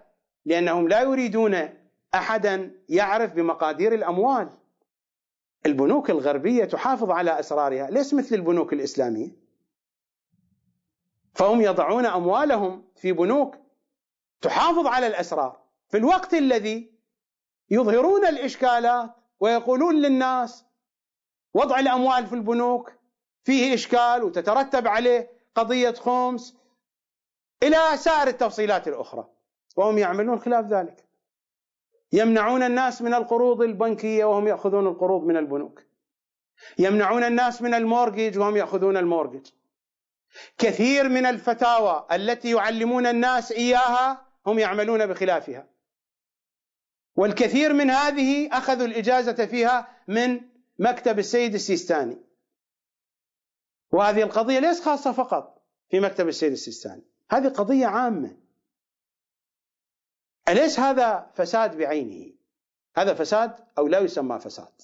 ماذا تسمون هذا؟ وأنا ضربت أمثلة أمثلة عملية الناس تعرفها. مثل قضية ما يصطلح عليه الشغل بالأسود. هم نفسهم مكاتب المرجعية هي تشتغل بالأسود. الشغل بالأسود يحرمونه. الشغل بالأسود مصطلح عرفي. يعني الشغل خارج القانون خلاف القانون.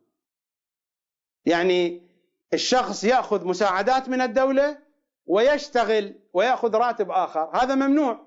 إذا كنت تشتغل فعليك أن تخبر الدولة بأنك تشتغل حتى تقطع المساعدات. فهناك من الناس من يأخذ المساعدة ويشتغل. يقال عنه بأنه يشتغل بالأسود. هذه قضية معروفة عند العراقيين وعند غيرهم من الشيعة هنا. لكن نفس مكاتب السيد السيستاني تشتغل بالأسود. لأنها تجمع الأموال وتأخذ الحقوق وتقوم بالنشاطات. خارج القوانين. لهم حلال ولغيرهم حرام. هذا فساد أو ماذا تسمون نفاق أو ماذا تسمون هذه قضية معروفة هذه قضايا هناك قضايا أكثر من ذلك لكنني أكتفي بهذه الأمثلة لأن هذه الأمثلة يعرفها القاصي والداني ممن يعيشون هنا في أوروبا. في أوروبا في الولايات المتحدة في كندا في استراليا نفس القضية. هذا الفيلم نفسه موجود في كل هذه البلدان.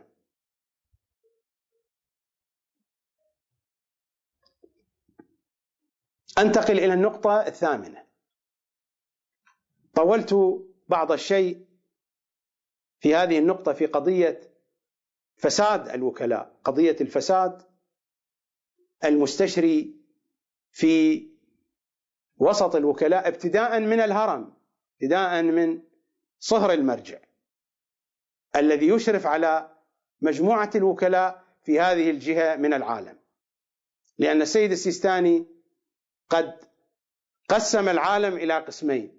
ما يقع في الشرق فهو تحت ولاية وسلطنة صهر السيد السيد جواد الشهرستاني. ما يقع في الغرب تحت ولاية وسلطنة صهر السيد سيد مرتضى الكشميري.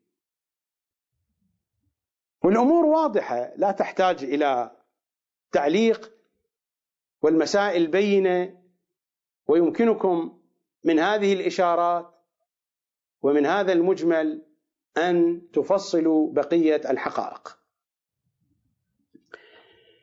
النقطة الثامنة التي تستشكل على الحكومة من قبل المرجعية ومن قبل غيرها أن الحكومة تعطي حصانة للفاسدين وأن المالكي يحمي الفاسدين واللصوص سواء من حزبه وجماعته أو من أطراف أخرى على قانون أو قاعدة ليف لي ولا يفلك. قانون الحمام.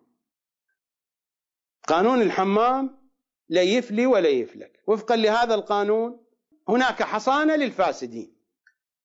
إن كان من الحزب الخاص القريب المجموعة القريبة أو من مجموعات أخرى على أي حال. وهذه قضية معروفة الذين يتابعون الأوضاع في العراق يعرفون هذه المسألة. والوثائق الدالة عليها موجودة في التلفزيونات أخذت القنوات الفضائية تعرضها موجودة على الإنترنت على اليوتيوب في كل مكان. هناك حصانة من قبل رئاسة الوزراء من قبل الحكومة للصوص وللسراق. العملية أنكى عند المرجعية. نفس الشيء.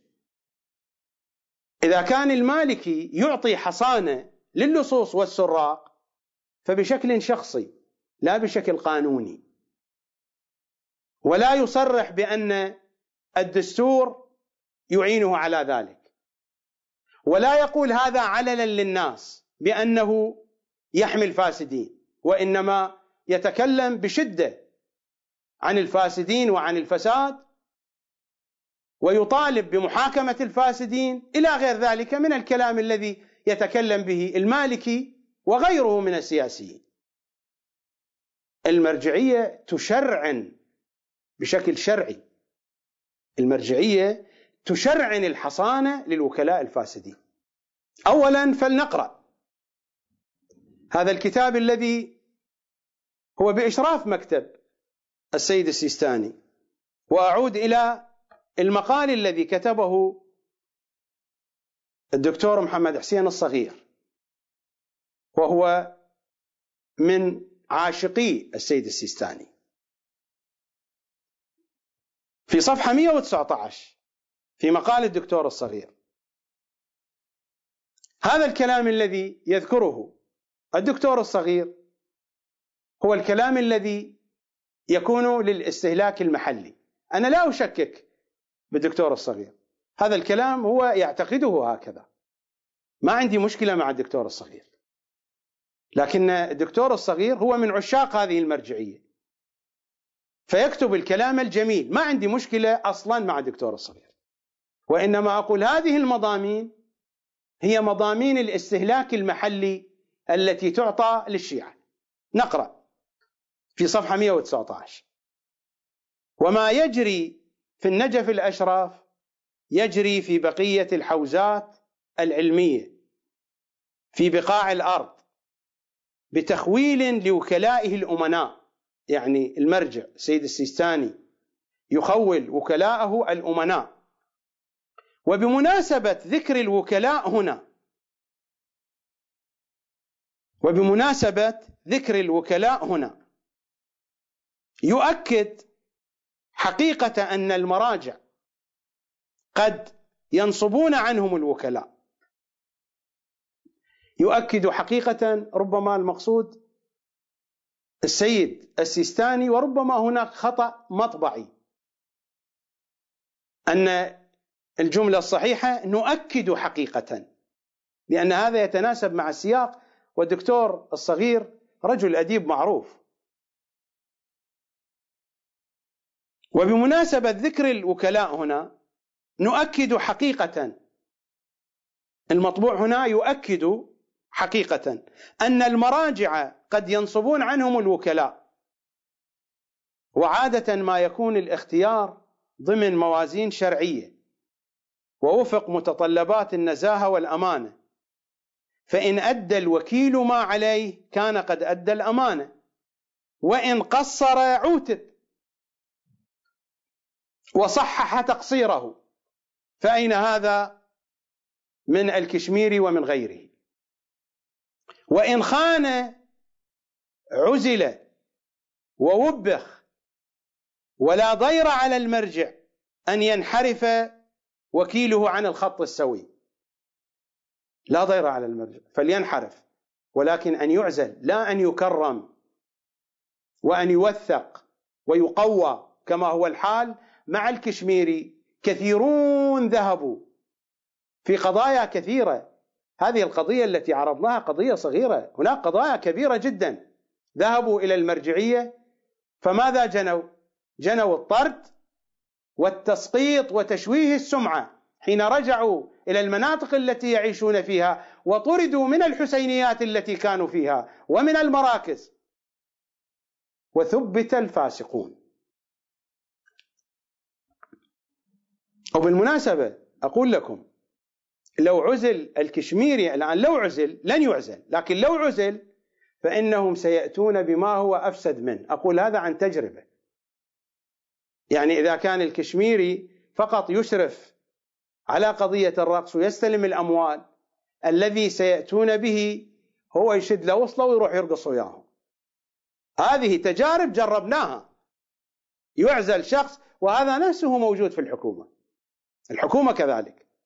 تعزل فاسد فتأتي بما هو أفسد منه. هذه جربناها جربناها في الأحزاب الشيعية جربناها في المرجعيات جربناها في الحوزة العلمية جربناها في المؤسسة الدينية جربناها في الحكومة العراقية جربناها. هذه قضية مجربة. وإن خان عزل هذا العمل لا يعد خيانة لآل محمد. في شهادة الزهراء واسم الزهراء موجود. وهذه المفاسد.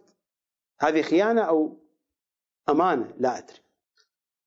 وإن خان عزل ووبخ ولا ضير على المرجع أن ينحرف وكيله عن الخط السوي. فهو إنما يتعامل على الظاهر. ولا إشكال في هذا الكلام هذا صحيح. ولكن إذا جئنا بالوثائق لماذا لا يتعامل المرجع على أساسها؟ فهو إنما يتعامل على الظاهر. ولا سبيل إلى تفتيش القلوب ومن يختلف معكم في ذلك. وإذا خان الأمانة وكلاء المراجع فقد خانها من ذي قبل وكلاء الأئمة. إذا لماذا حين ننتقد المراجع ترفضون؟ وكلاء الأئمة بمثابة المراجع بل أعلى درجة من المراجع. مثل ما خان وكلاء الأئمة مثل البطائني ومثل القندي الذين سرقوا أموال الإمام الكاظم وخانوا الإمام الكاظم وكانوا هم مراجع الشيعة آنذاك في الفترة التي كان فيها إمامنا الكاظم في السجن. يعني مثل ما أن الإمام الآن في الغيبة وهؤلاء المراجع ينوبون عن الإمام في الغيبة. ألا يقولون بأنهم ينوبون عن الإمام في زمان غيبته؟ كان الوكلاء في زمان الإمام الكاظم حينما كان الإمام الكاظم في السجن فأخذوا الأموال الكثيرة وأنكروا إمامة الإمام الرضا. هذه القضية موجودة في تاريخنا. لماذا حين ننتقد المراجع لا بد أن نقف هنا؟ يعني إذا بلغ الكلام إلى الله فاسكتوا. الوكلاء لا بأس. هذا الكلام الذي يقع على الوكلاء يقع على المراجع نفس الشيء. وإذا خان الأمانة وكلاء المراجع فقد خانها من ذي قبل وكلاء الأئمة. واحتجنوا المال وضيعوا الحقوق ولا ضير على الأئمة في ذلك لأن الخائن يعزل. وهذا هو الذي نقوله. هذا الحكم يجري على المراجع ويجري على الوكلاء. فلماذا أجريته أيها الدكتور الصغير على الوكلاء فقط؟ يستمر في الكلام. لماذا؟ لأن التربية العلمائية الشيعية جعلت المرجع في حد لا يمكن أن يدنى منه لا يمكن أن يرقى إليه الشك. وهو خلاف ما مر علينا في رواية الإمام الحسن العسكري عن الإمام الصادق صلوات الله عليهما.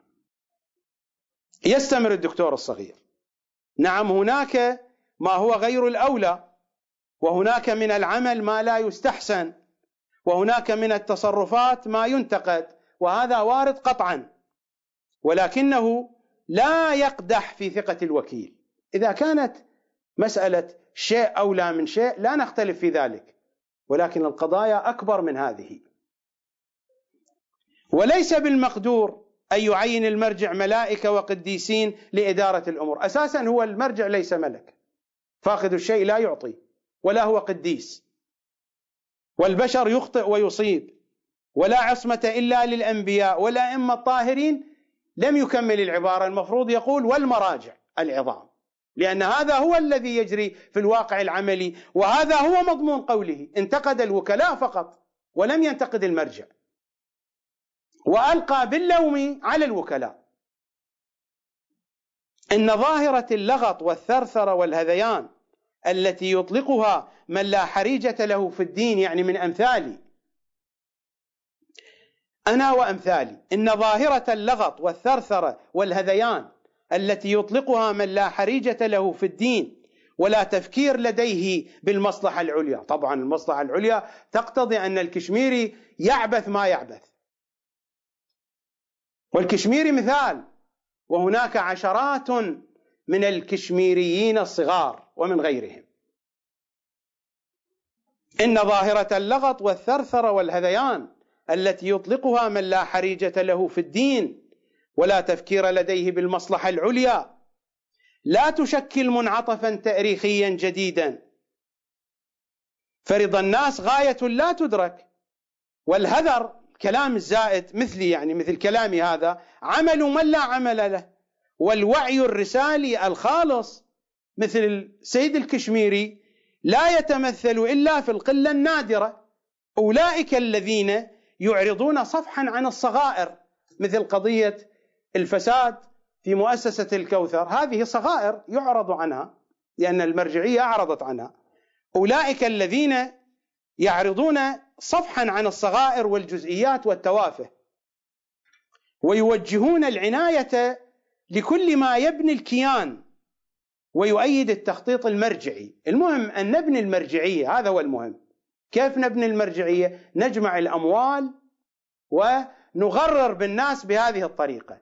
كما قلت في الحلقة الماضية الشيعة يستغفلها المراجع ويضحك عليها السياسيون ويقدم لها الخطباء الحسينيون السطحية والمجالس العوراء. المهم ما هو؟ المهم ويوجهون العناية لكل ما يبني الكيان الكيان المرجعي ويؤيد التخطيط المرجعي. وأين الإمام الحجة؟ وأين التمهيد له؟ وأين إحياء أمر أهل البيت؟ لا وجود لذلك. المهم بناء المرجعية. إن من يريد ثلب الآخرين بما لم يعملوا ويتهمهم بما لم يفعلوا عليه أن يراقب الله في قوله. هذا الكلام تقولونه للمرجعية للمرجع ولابنه ولأصهاره كيف يشوهون سمعة الآخرين. إن من يريد ثلب الآخرين بما لم يعملوا ويتهمهم بما لم يفعلوا. عليه أن يراقب الله في قوله وحديثه واتهامه أولا وعليه أن يقدم الأدلة المقنعة على ما يراه من مخالفة أو شذوذ أو استئثار أو فئوية. الاستئثار والفئوية تحتاج إلى دليل أيها الدكتور الصغير. هذه قضية يعرفها كل الذين لهم علاقة بوكلاء المرجع. هذه القضية يعرفها كل طلبة الحوزة من غير أبناء العوائل العلمية وأبناء أصحاب الكروش الذين لهم مدخلية معينة في الشبكة العنكبوتية المعقدة التي وراء تعيين المراجع والتي انخرقت بعد وفاة السيد الخوئي فكان تعيين المرجع بيد سيد تقي وسيد مجيد. هكذا عين السيد السيستاني. وإذا تم ذلك يعني إذا تمت الأدلة ذهبت الأدلة والشهود إليكم ما طردتموهم وإذا تم ذلك قام المرجع بدوره في معالجة الحال وإصلاح الخلل وتقويم الاود أما إطلاق التهم جزافا وترويج أضاليل الانحراف فلا يغني من الحق شيئا. هذا قولوه للمرجع. حينما يتهم الشخص الفلاني أو الجهة الفلانية فلان أمره مريب فلان أمره مشبوه احتاطوا منه. وسآتي على هذه التفاصيل. هذا الكلام الذي يغرر به الشيعة يعطى للشيعة. في هذا الجهد الإعلامي في هذا الكتاب الذي يعطى لكل شخص يأتي إلى مكتب السيد السيستاني. أما ما هو التشريع لحماية الفاسدين؟ كيف شرعن السيد السيستاني ووضع قوانين شرعية لحماية الفاسدين؟ هذا الكتاب الفقه للمغتربين. وفق فتاوى سماحة آية الله العظمى السيد علي الحسيني السيستاني. دام ظله الوارث فتاوى أسئلة وجهت للسيد السيستاني وأجاب عليها. عبد الهادي الحكيم ابن السيد محمد تقي الحكيم. في مقدمة الكتاب السيد السيستاني يكتب ويختم ويوقع. بسم الله الرحمن الرحيم. الحمد لله رب العالمين والصلاة والسلام على خير خلقه محمد وآله الطيبين الطاهرين. وبعد يجوز العمل برسالة الفقه للمغتربين والعامل بها مأجور إن شاء الله تعالى. خمسة رمضان المبارك 1418 علي الحسيني السيستاني وختمه الشرعي يعني هذه رسالة عملية بتوثيق السيد السيستاني نفس السيد. هذه الطبعة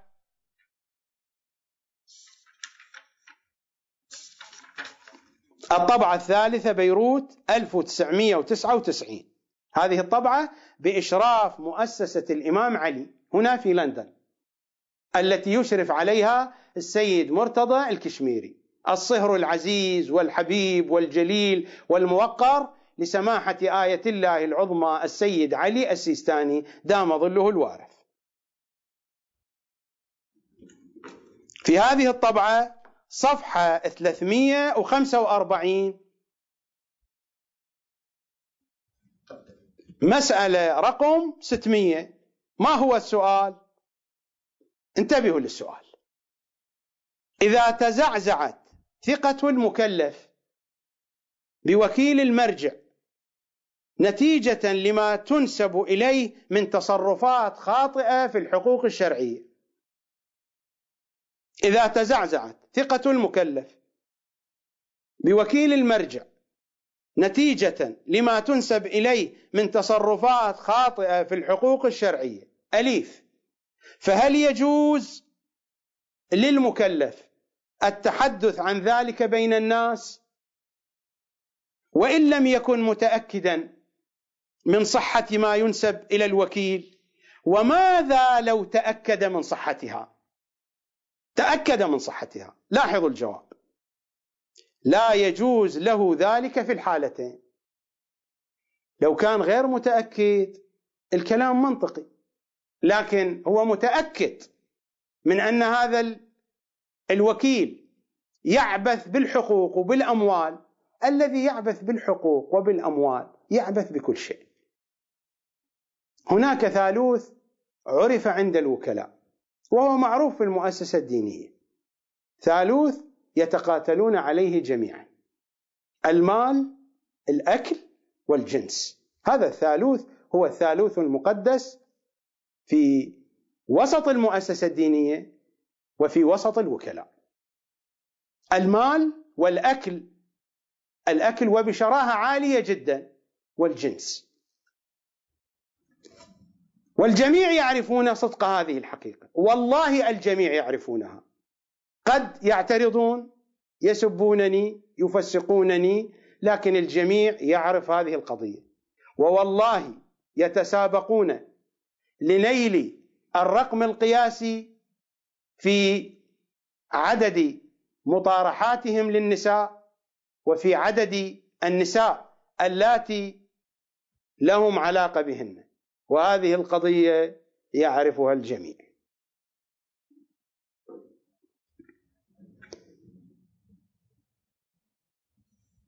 فماذا يجيب سيدنا السيستاني عن هذا الوكيل الفاسق الفاجر؟ لا يجوز له ذلك في الحالتين. ولكن في الحالة الثانية يعني حينما يكون المكلف متأكد هو كيف يتأكد المكلف؟ إلا أن تقع القضية معه مباشرة. وهذا تضييق للقضية. ربما تقع مع كثيرين ويتحدثون. هذا لا يعتبر بالنسبة لهم من الأمور التي قد تؤكد منها. إنما يتأكد إذا صارت القضية معه. هكذا يقصدون. ولكن في الحالة الثانية حينما يتأكد المكلف من فساد هذا الوكيل بإمكانه بإمكانه وليس يجب عليه بإمكانه إعلام المرجع مباشرة بواقع الحال مع المحافظة على الستر التام على الوكيل. ليتخذ ما يراه مناسبا من الإجراءات. أي إجراءات؟ يطردونه من المكتب في النجف. يكفهر ابن المرجع أو مسؤول الحاشية. مستحيل يستطيع أن يتكلم مع المرجع. ابن المرجع واقف على رأسه. الموجودون في الحاشية صهر المرجع واقف على رأسه. فإذا تكلم يكفهر في وجهه. ويصيح فيه ويطرده خصوصا إذا كان شابا أو لم تكن له مكانة اجتماعية. أما إذا كانت له مكانة اجتماعية فيكذب عليه ويكذب ويكذب. وإذا كان من أصحاب الأموال يقدمون له هدية رمزية عباءة من المرجع شيء خاص ويأخذونه للمرجع يتغدى معه في جلسة غداء. كي ينسوه هذه القضية. هذا البرنامج الماشي ويعرفه الجميع. هذا من أسرار المهنة في العمل المرجعي. الذين يطردون فيرجعون إلى نفس المدن. وحدث هذا. أنا لا أتحدث عن خيال. حدث هذا هنا في بريطانيا وحدث في فرنسا وحدث في هولندا وحدث في كندا. يطردون وتشوه سمعتهم. ويقوى ذلك الوكيل الفاسق ويبقى. ولو انتقل إلى مكان يؤتى بشخص آخر أكثر فسادا وفسقا منه. وأدل دليل على ذلك هذا الكلام. لا يجوز له ذلك في الحالتين حتى إذا كان متأكدا. من أين استنبط السيد السيستاني هذا الحكم؟ حفاظا على مرجعيته الدليل هو هذا.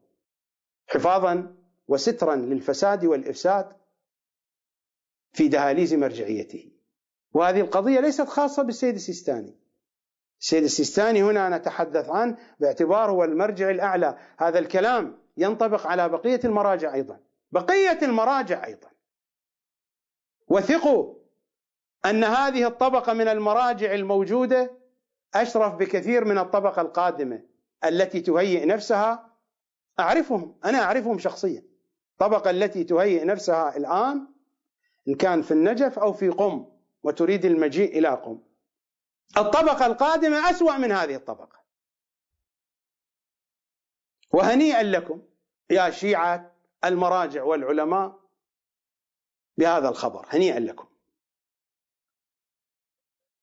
ولكن في الحالة الثانية بإمكانه إعلام المرجع. مباشرة بواقع الحال مع المحافظة على الستر التام ليتخذ المرجع ما يراه مناسبا من الإجراءات وذلك بطرد المكلف وبعد ذلك تفسيق المكلف وتشويه سمعته لأنهم يتصلون بالوكيل ويقولون فلان جاء من جهتكم من نفس المدينة من نفس الحسينية وقال عنك كذا وكذا. فحينئذ قبل أن يصل ويرجع من السفر الوكيل يبدأ أعماله بإشاعة التهم وتشويه سمعة عائلته وإطلاق التهم على أولاده وعلى هالرنه اطحين شناعة. اذا قلنا النقطة الثامنة أن الحكومة تمنح الفاسدين حصانة ورئيس الوزراء يدافع عن الفاسدين. الوقت يجري سريعا وبقيت عندنا نقاط عديدة. النقطة التاسعة. الحكومة تعين دون أسس قانونية أو علمية لا كفاءات لا مؤهلات شهادات مزورة وهذه القضية معروفة في الحكومة العراقية. والوظائف والمناصب قسمت بين الأحزاب أحزاب شيعية أحزاب سنية كردية. لكننا نتحدث عن حصتنا الشيعية.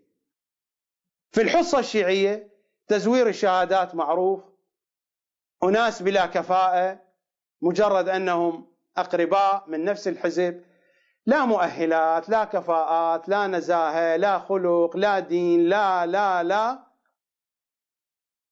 وتقسم المناصب والوظائف والأعطيات على هذا الأساس. وهذه القضية لا تحتاج إلى دليل الجميع يتحدثون عنها. اللطيفة البرلمان يتحدث رئيس الجمهورية يتحدث رئيس الوزراء يتحدث الوزراء يتحدثون.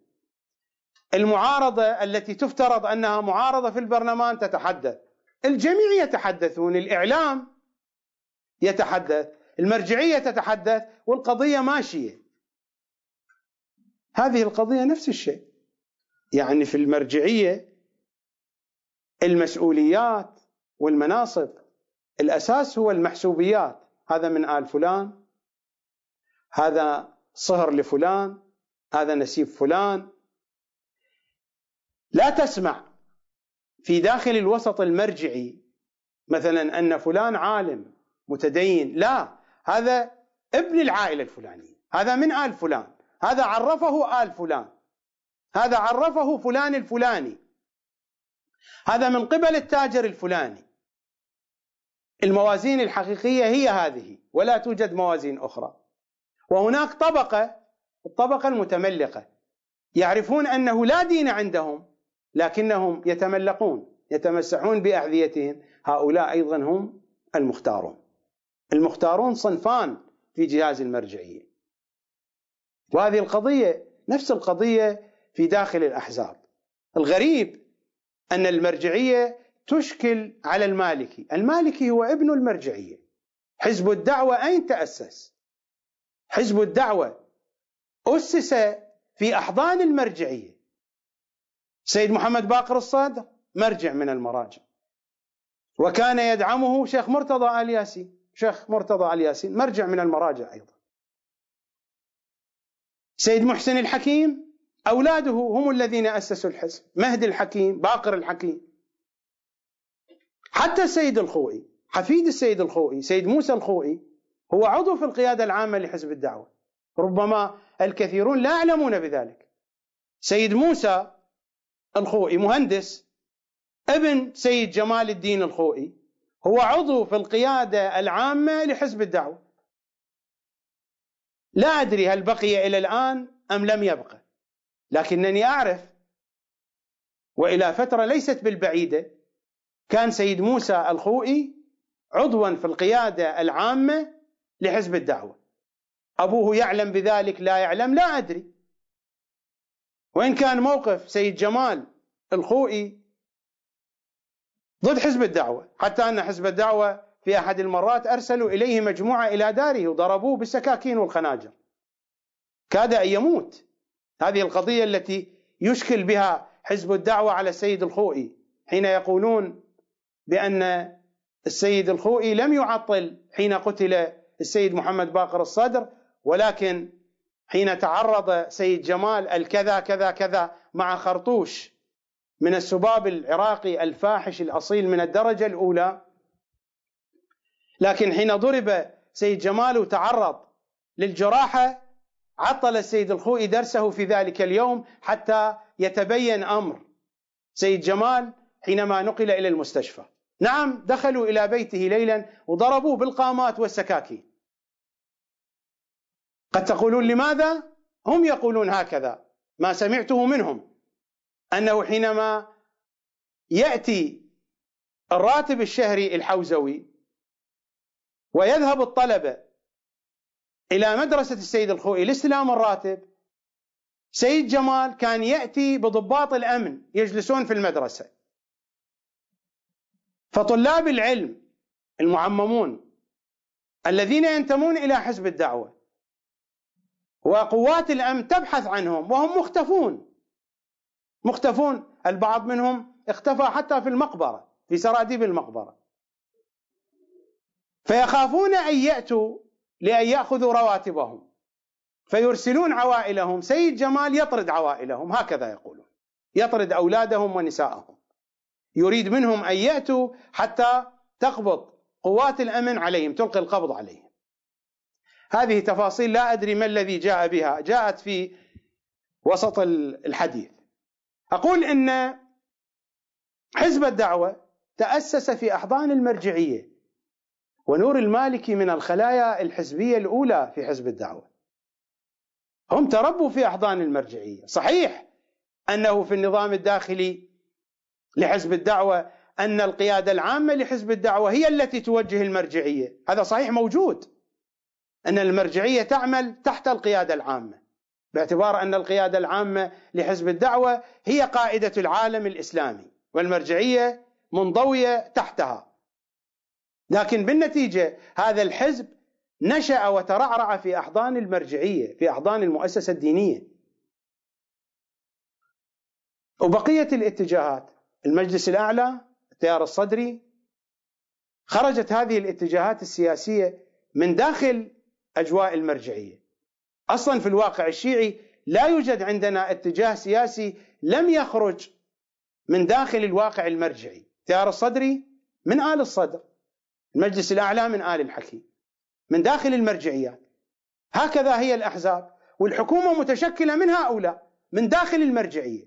هؤلاء هم أبناء المرجعية الشرعيون.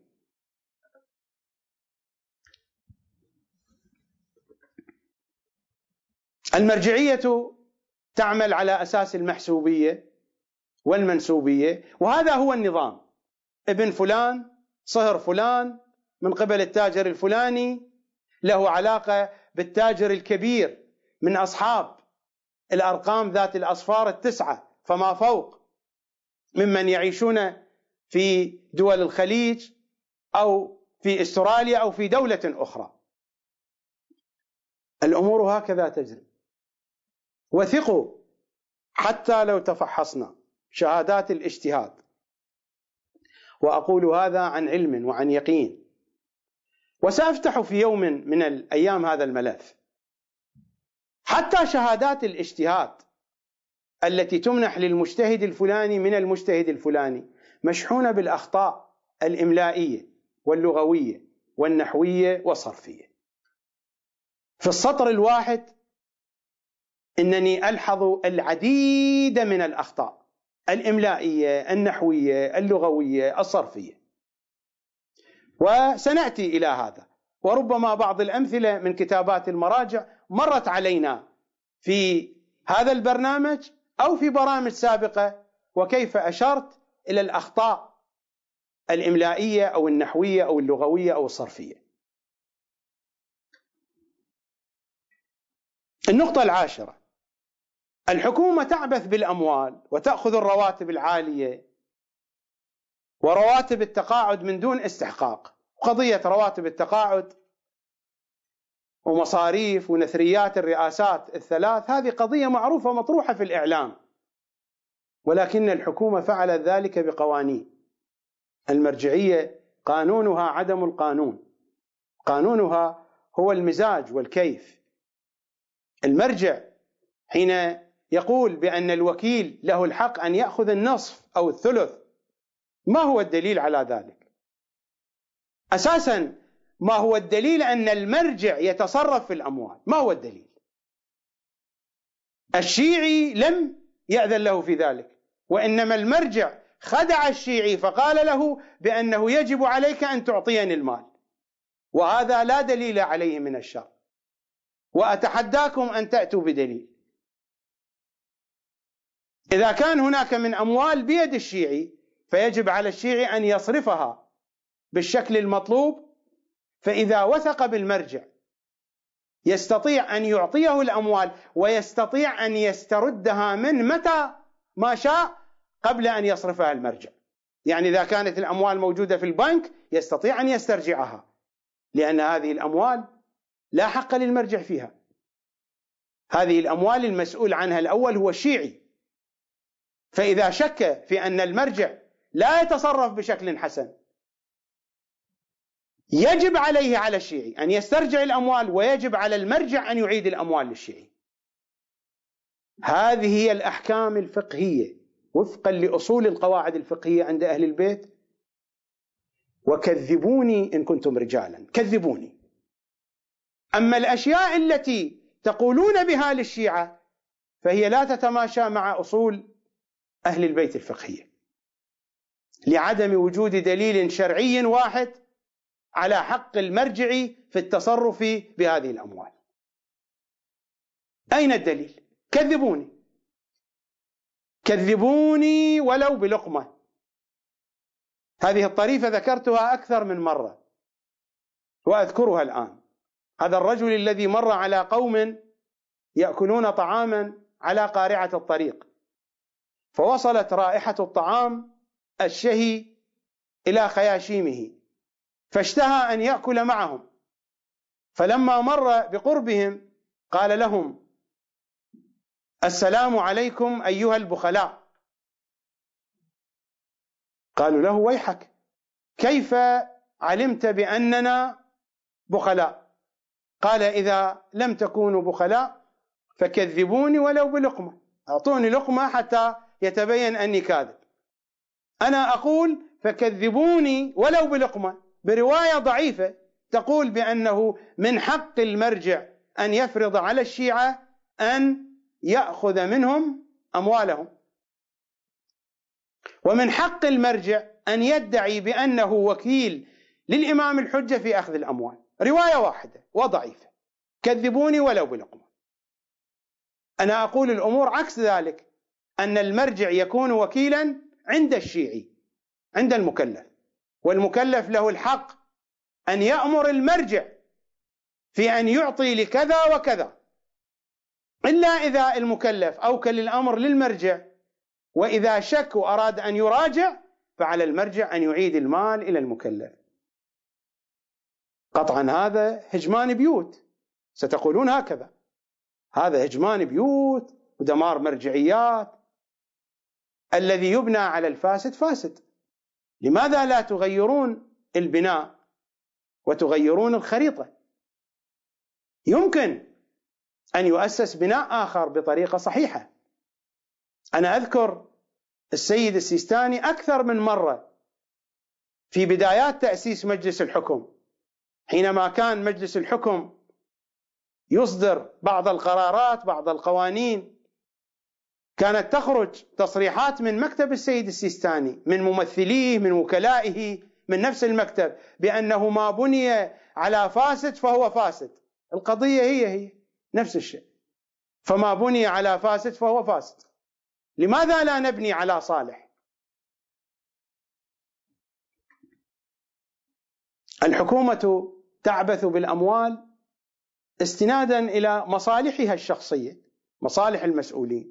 مصالح رئيس الوزراء واستنادا إلى العلاقات. ويعطى هذا لمصلحة سوف تتحقق بسبب هذا العطاء له. وعند المرجعية قانون الشأنية نفس الشيء. قانون الشأنية كيف؟ يعني هذا من شأنه ما يعطى انعال مقطع وهذا من شأنه يعطى له مليارات. الشأنية هكذا. فمن شأنية مرتضى الكشميري ولو لم يكن حائزا على أي مؤهل من المؤهلات أن يفعل ما يفعل وأن يملك ما يملك. ومن شأنية آخرين من بسطاء الشيعة أن لا ينالوا شيئا. أنا لا أتحدث عن نفسي أبدا. أنا أقولها صريحة.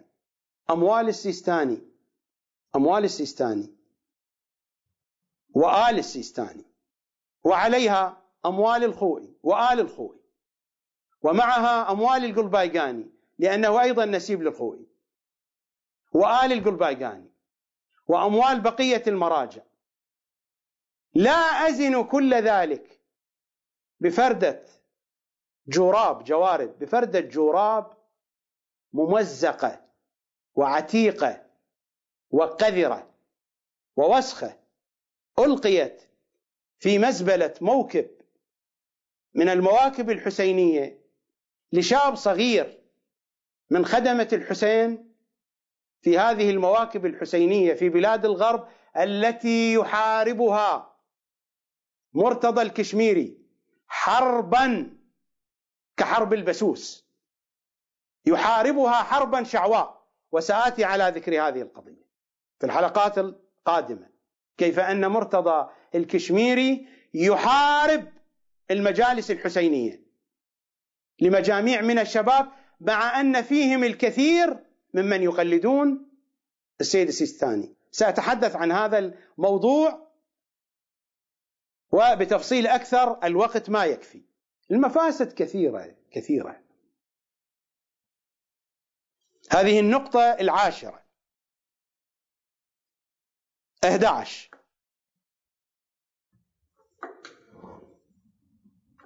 الحكومة لا تحترم الرأي الآخر وتقمعه. ما تفسح المجال للآخرين. وهذه حقيقة. الأحزاب الدينية هكذا تصنع. أحزابنا الشيعية هكذا تربت. تربت في أحضان المرجعية. هذه حالة القمع.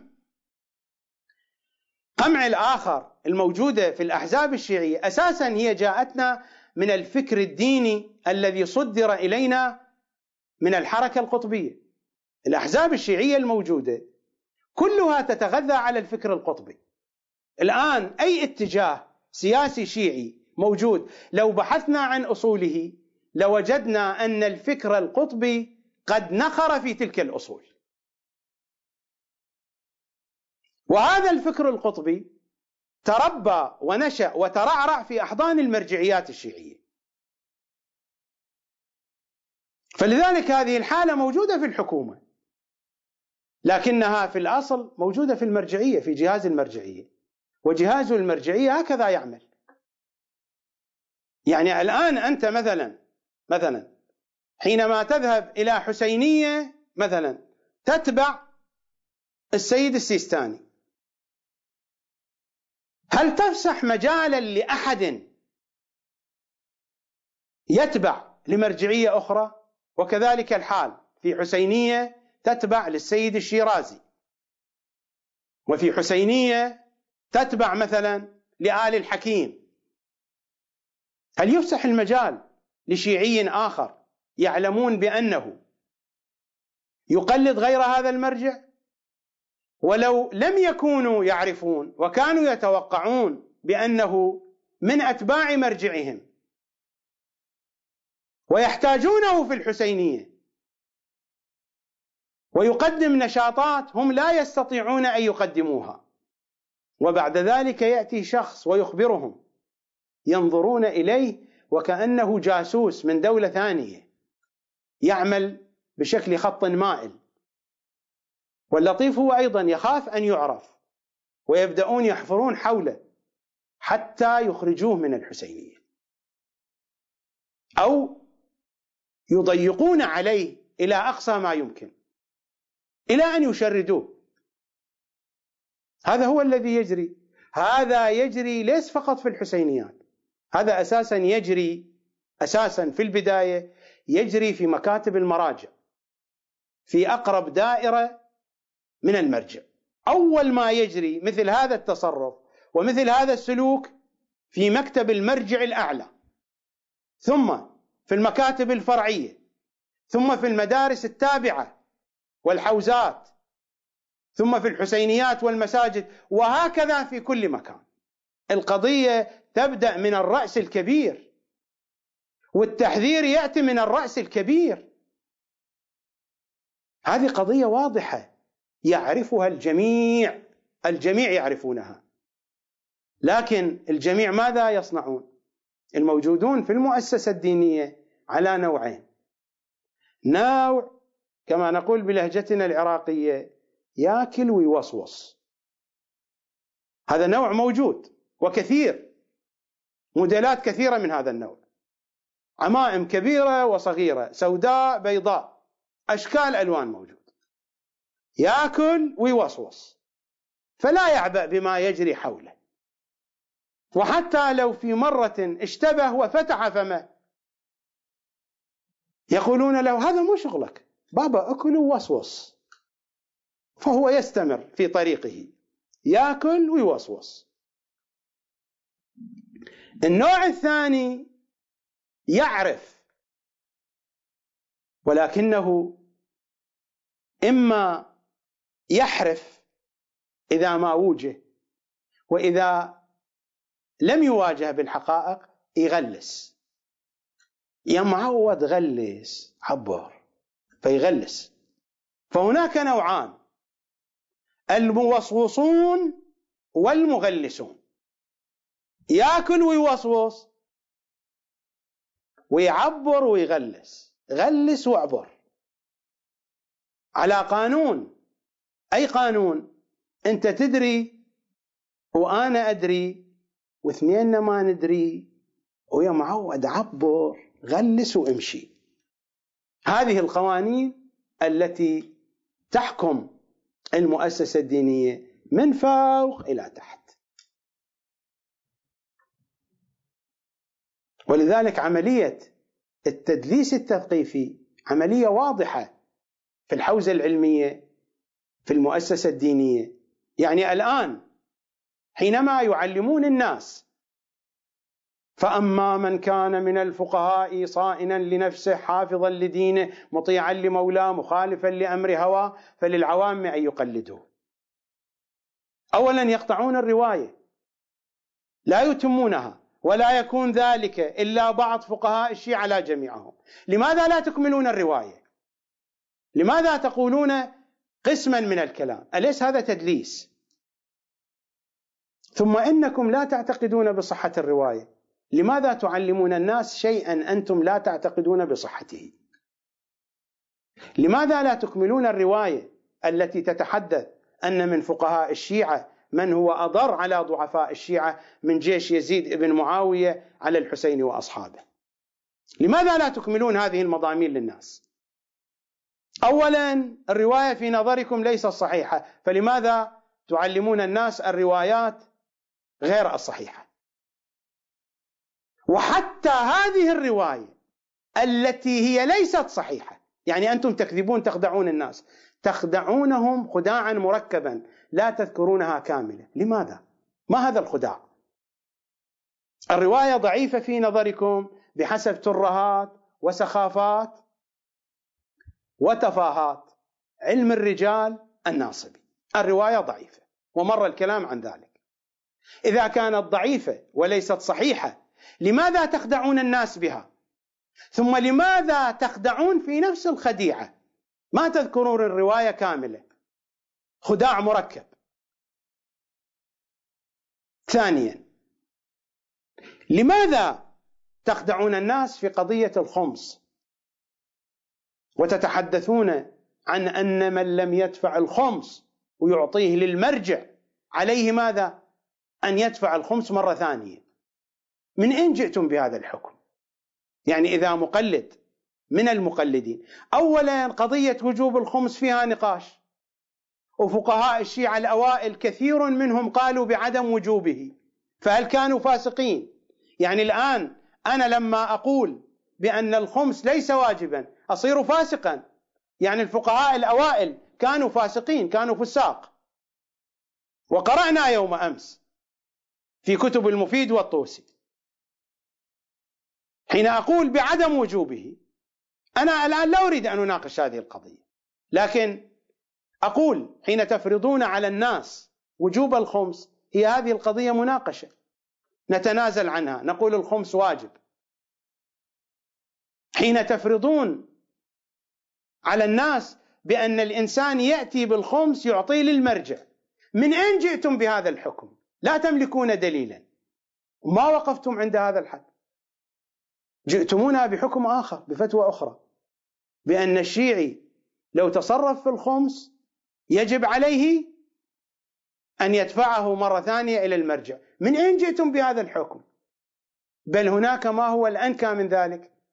أنه إذا أعطاه لمرجع آخر هو لا يقلده يجب عليه أن يعطي الخمس. صحيح هذا لا يكتب في الرسالة العملية ولكن حين يسأل المكلف يطالبونه بأن يعيد دفع الخمس.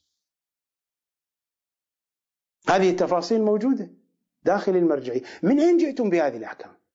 هذا تضليل وخداع للناس. حين تقولون وتعلمون طلبة الحوزة وطلبة الحوزة الأكثرية منهم عديمو الثقافة الأكثرية منهم لا اطلاع لهم على حديث أهل البيت تعلمونهم الراد على الفقيه راد على الله. وجميع الطلبة يحفظون هذه ولا توجد رواية بهذا النص. يا جماعة لا توجد رواية بهذا النص وبهذه الألفاظ. أن الراد على الفقيه راد على الله. هذا هو الكافي.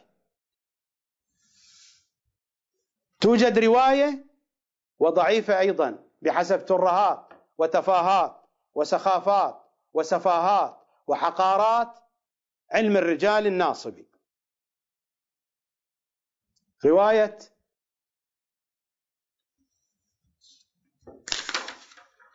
عمر بن حنظلة الرواية المشهورة والمعروفة. هذه الرواية ضعيفة. كما قلت بحسب تفاهات وسفاهات وسخافات وحقارات وجهالات وحماقات وخزعبلات علم الرجال الناصبي. الرواية ضعيفة. لكن الموجود في النص لنترك قضية ضعف الرواية. فهم يضعفون الروايات بحسب مصالحهم يقوون الروايات بحسب مصالحهم. لنترك هذه القضية. الرواية ماذا تقول؟ إذا اختلف اثنان من الشيعة لا يحل لهما أن يتحاكما إلى الطواغيت. ماذا يصنعان؟ ينظران إلى من كان منكم ممن قد روى حديثنا ونظر في حلالنا وحرامنا وعرف أحكامنا فليرضوا به حكما. اثنان من الشيعة يختاران فقيها من فقهاء الشيعة. فإني قد جعلته عليكم حاكما. فإذا حكم بحكمنا فلم يقبله من؟ بحكم أهل البيت. هذه الأحكام التي ذكرناها عن الخمس ليست من أحكام أهل البيت. إذا الشيعي رد هذه الأحكام فإنه لا يرد على أهل البيت. لا يرد على الله. فإذا حكم بحكمنا فلم يقبله منه. فإنما استخف بحكم الله وعلينا رد. والراد علينا الراد على الله. الراد على أهل البيت راد على الله. ليس الراد على الفقيه. الراد على الفقيه ليس رادا على الله. الفقيه إذا يأتي بأحكام من عنده ويتكلم بكيفه والناس تأتي تقول له الكشميري يفعل كذا وكذا ويبقي على حاله ويرد الناس. الرد عليه ليس ردا على الله. الرد على أهل البيت يكون ردا على الله. إذا كان هذا الفقيه يذكر كلام أهل البيت والرد على كلام أهل البيت. الفقيه هنا مجرد ميكروفون مجرد جهاز حاكي. الرد على كلام أهل البيت رد على الله. ليس الرد على الفقيه. الثقافة التي يثقف بها طلاب الحوزة أن الرد على الفقيه والله ما توجد رواية. وأنا أقول لطلبة الحوزة الذين لا يعرفون هذه الحقيقة اذهبوا إلى المراجع. وتحدوهم أن يأتوكم بهذه الرواية أن الراد على الفقيه راد على الله. الرواية هي هذه يا جماعة تحريف في الألفاظ وتحريف في المضامين. إضافة إلى أنهم يعتقدون أن هذه الرواية ضعيفة، يعني هذا خداع مثلث مكعب. كان الخداع في رواية تفسير الإمام العسكري خداع مربع تربيعي الرواية غير صحيحة في نظرهم ويعلمون الناس عليها. هذا خداع أول. ثم حتى هذه الرواية يبترونها هذا خداع ثاني. هنا الرواية ضعيفة في نظرهم خداع أول. ويأتون بلفظ لا وجود له الراد على الفقير راد على الله. هذا خداع لفظي ثاني. ثم خداع معنوي غير المعنى الموجود في الرواية. خداع مكعب. تدليس. فأين المساحة الباقية لأن تفسح المرجعية المجال للرأي الآخر؟ أين هي المساحة الباقية؟ لا توجد مساحة باقية. والفقراء هشاشون بشاشون. بقيت نقطة واحدة أتمها في يوم غد حتى نكمل درزا. درزا يعني باللهجة العراقية عند الزينة. نكمل درزا كامل. الفقراء هشاشون بشاشون جدا فرحون. الفقراء هشاشون بشاشون جدا فرحون. فخيول الموكب داستهم بحوافرها وعليهم تجري والألسنة تلهج منهم للحاكم في طول العمر. يا زهراء هذه المهزلة تروح وتغدو. من ذاك اليوم المشؤوم وإلى هذا اليوم. زهرائيون زهرائيون. إن شاء الله أنتم زهرائيون. وإن شاء الله يقبلنا الإمام الحجة أننا زهرائيون. زهرائيون زهرائيون يا بقية الله. زهرائيون نحن والهوى زهرائي في أمان الله.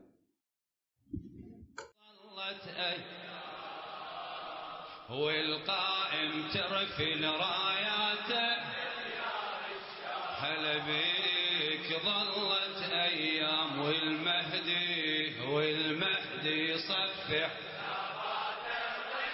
هلا بيك ظلت أيام ظلت أيام والقائم ترفل.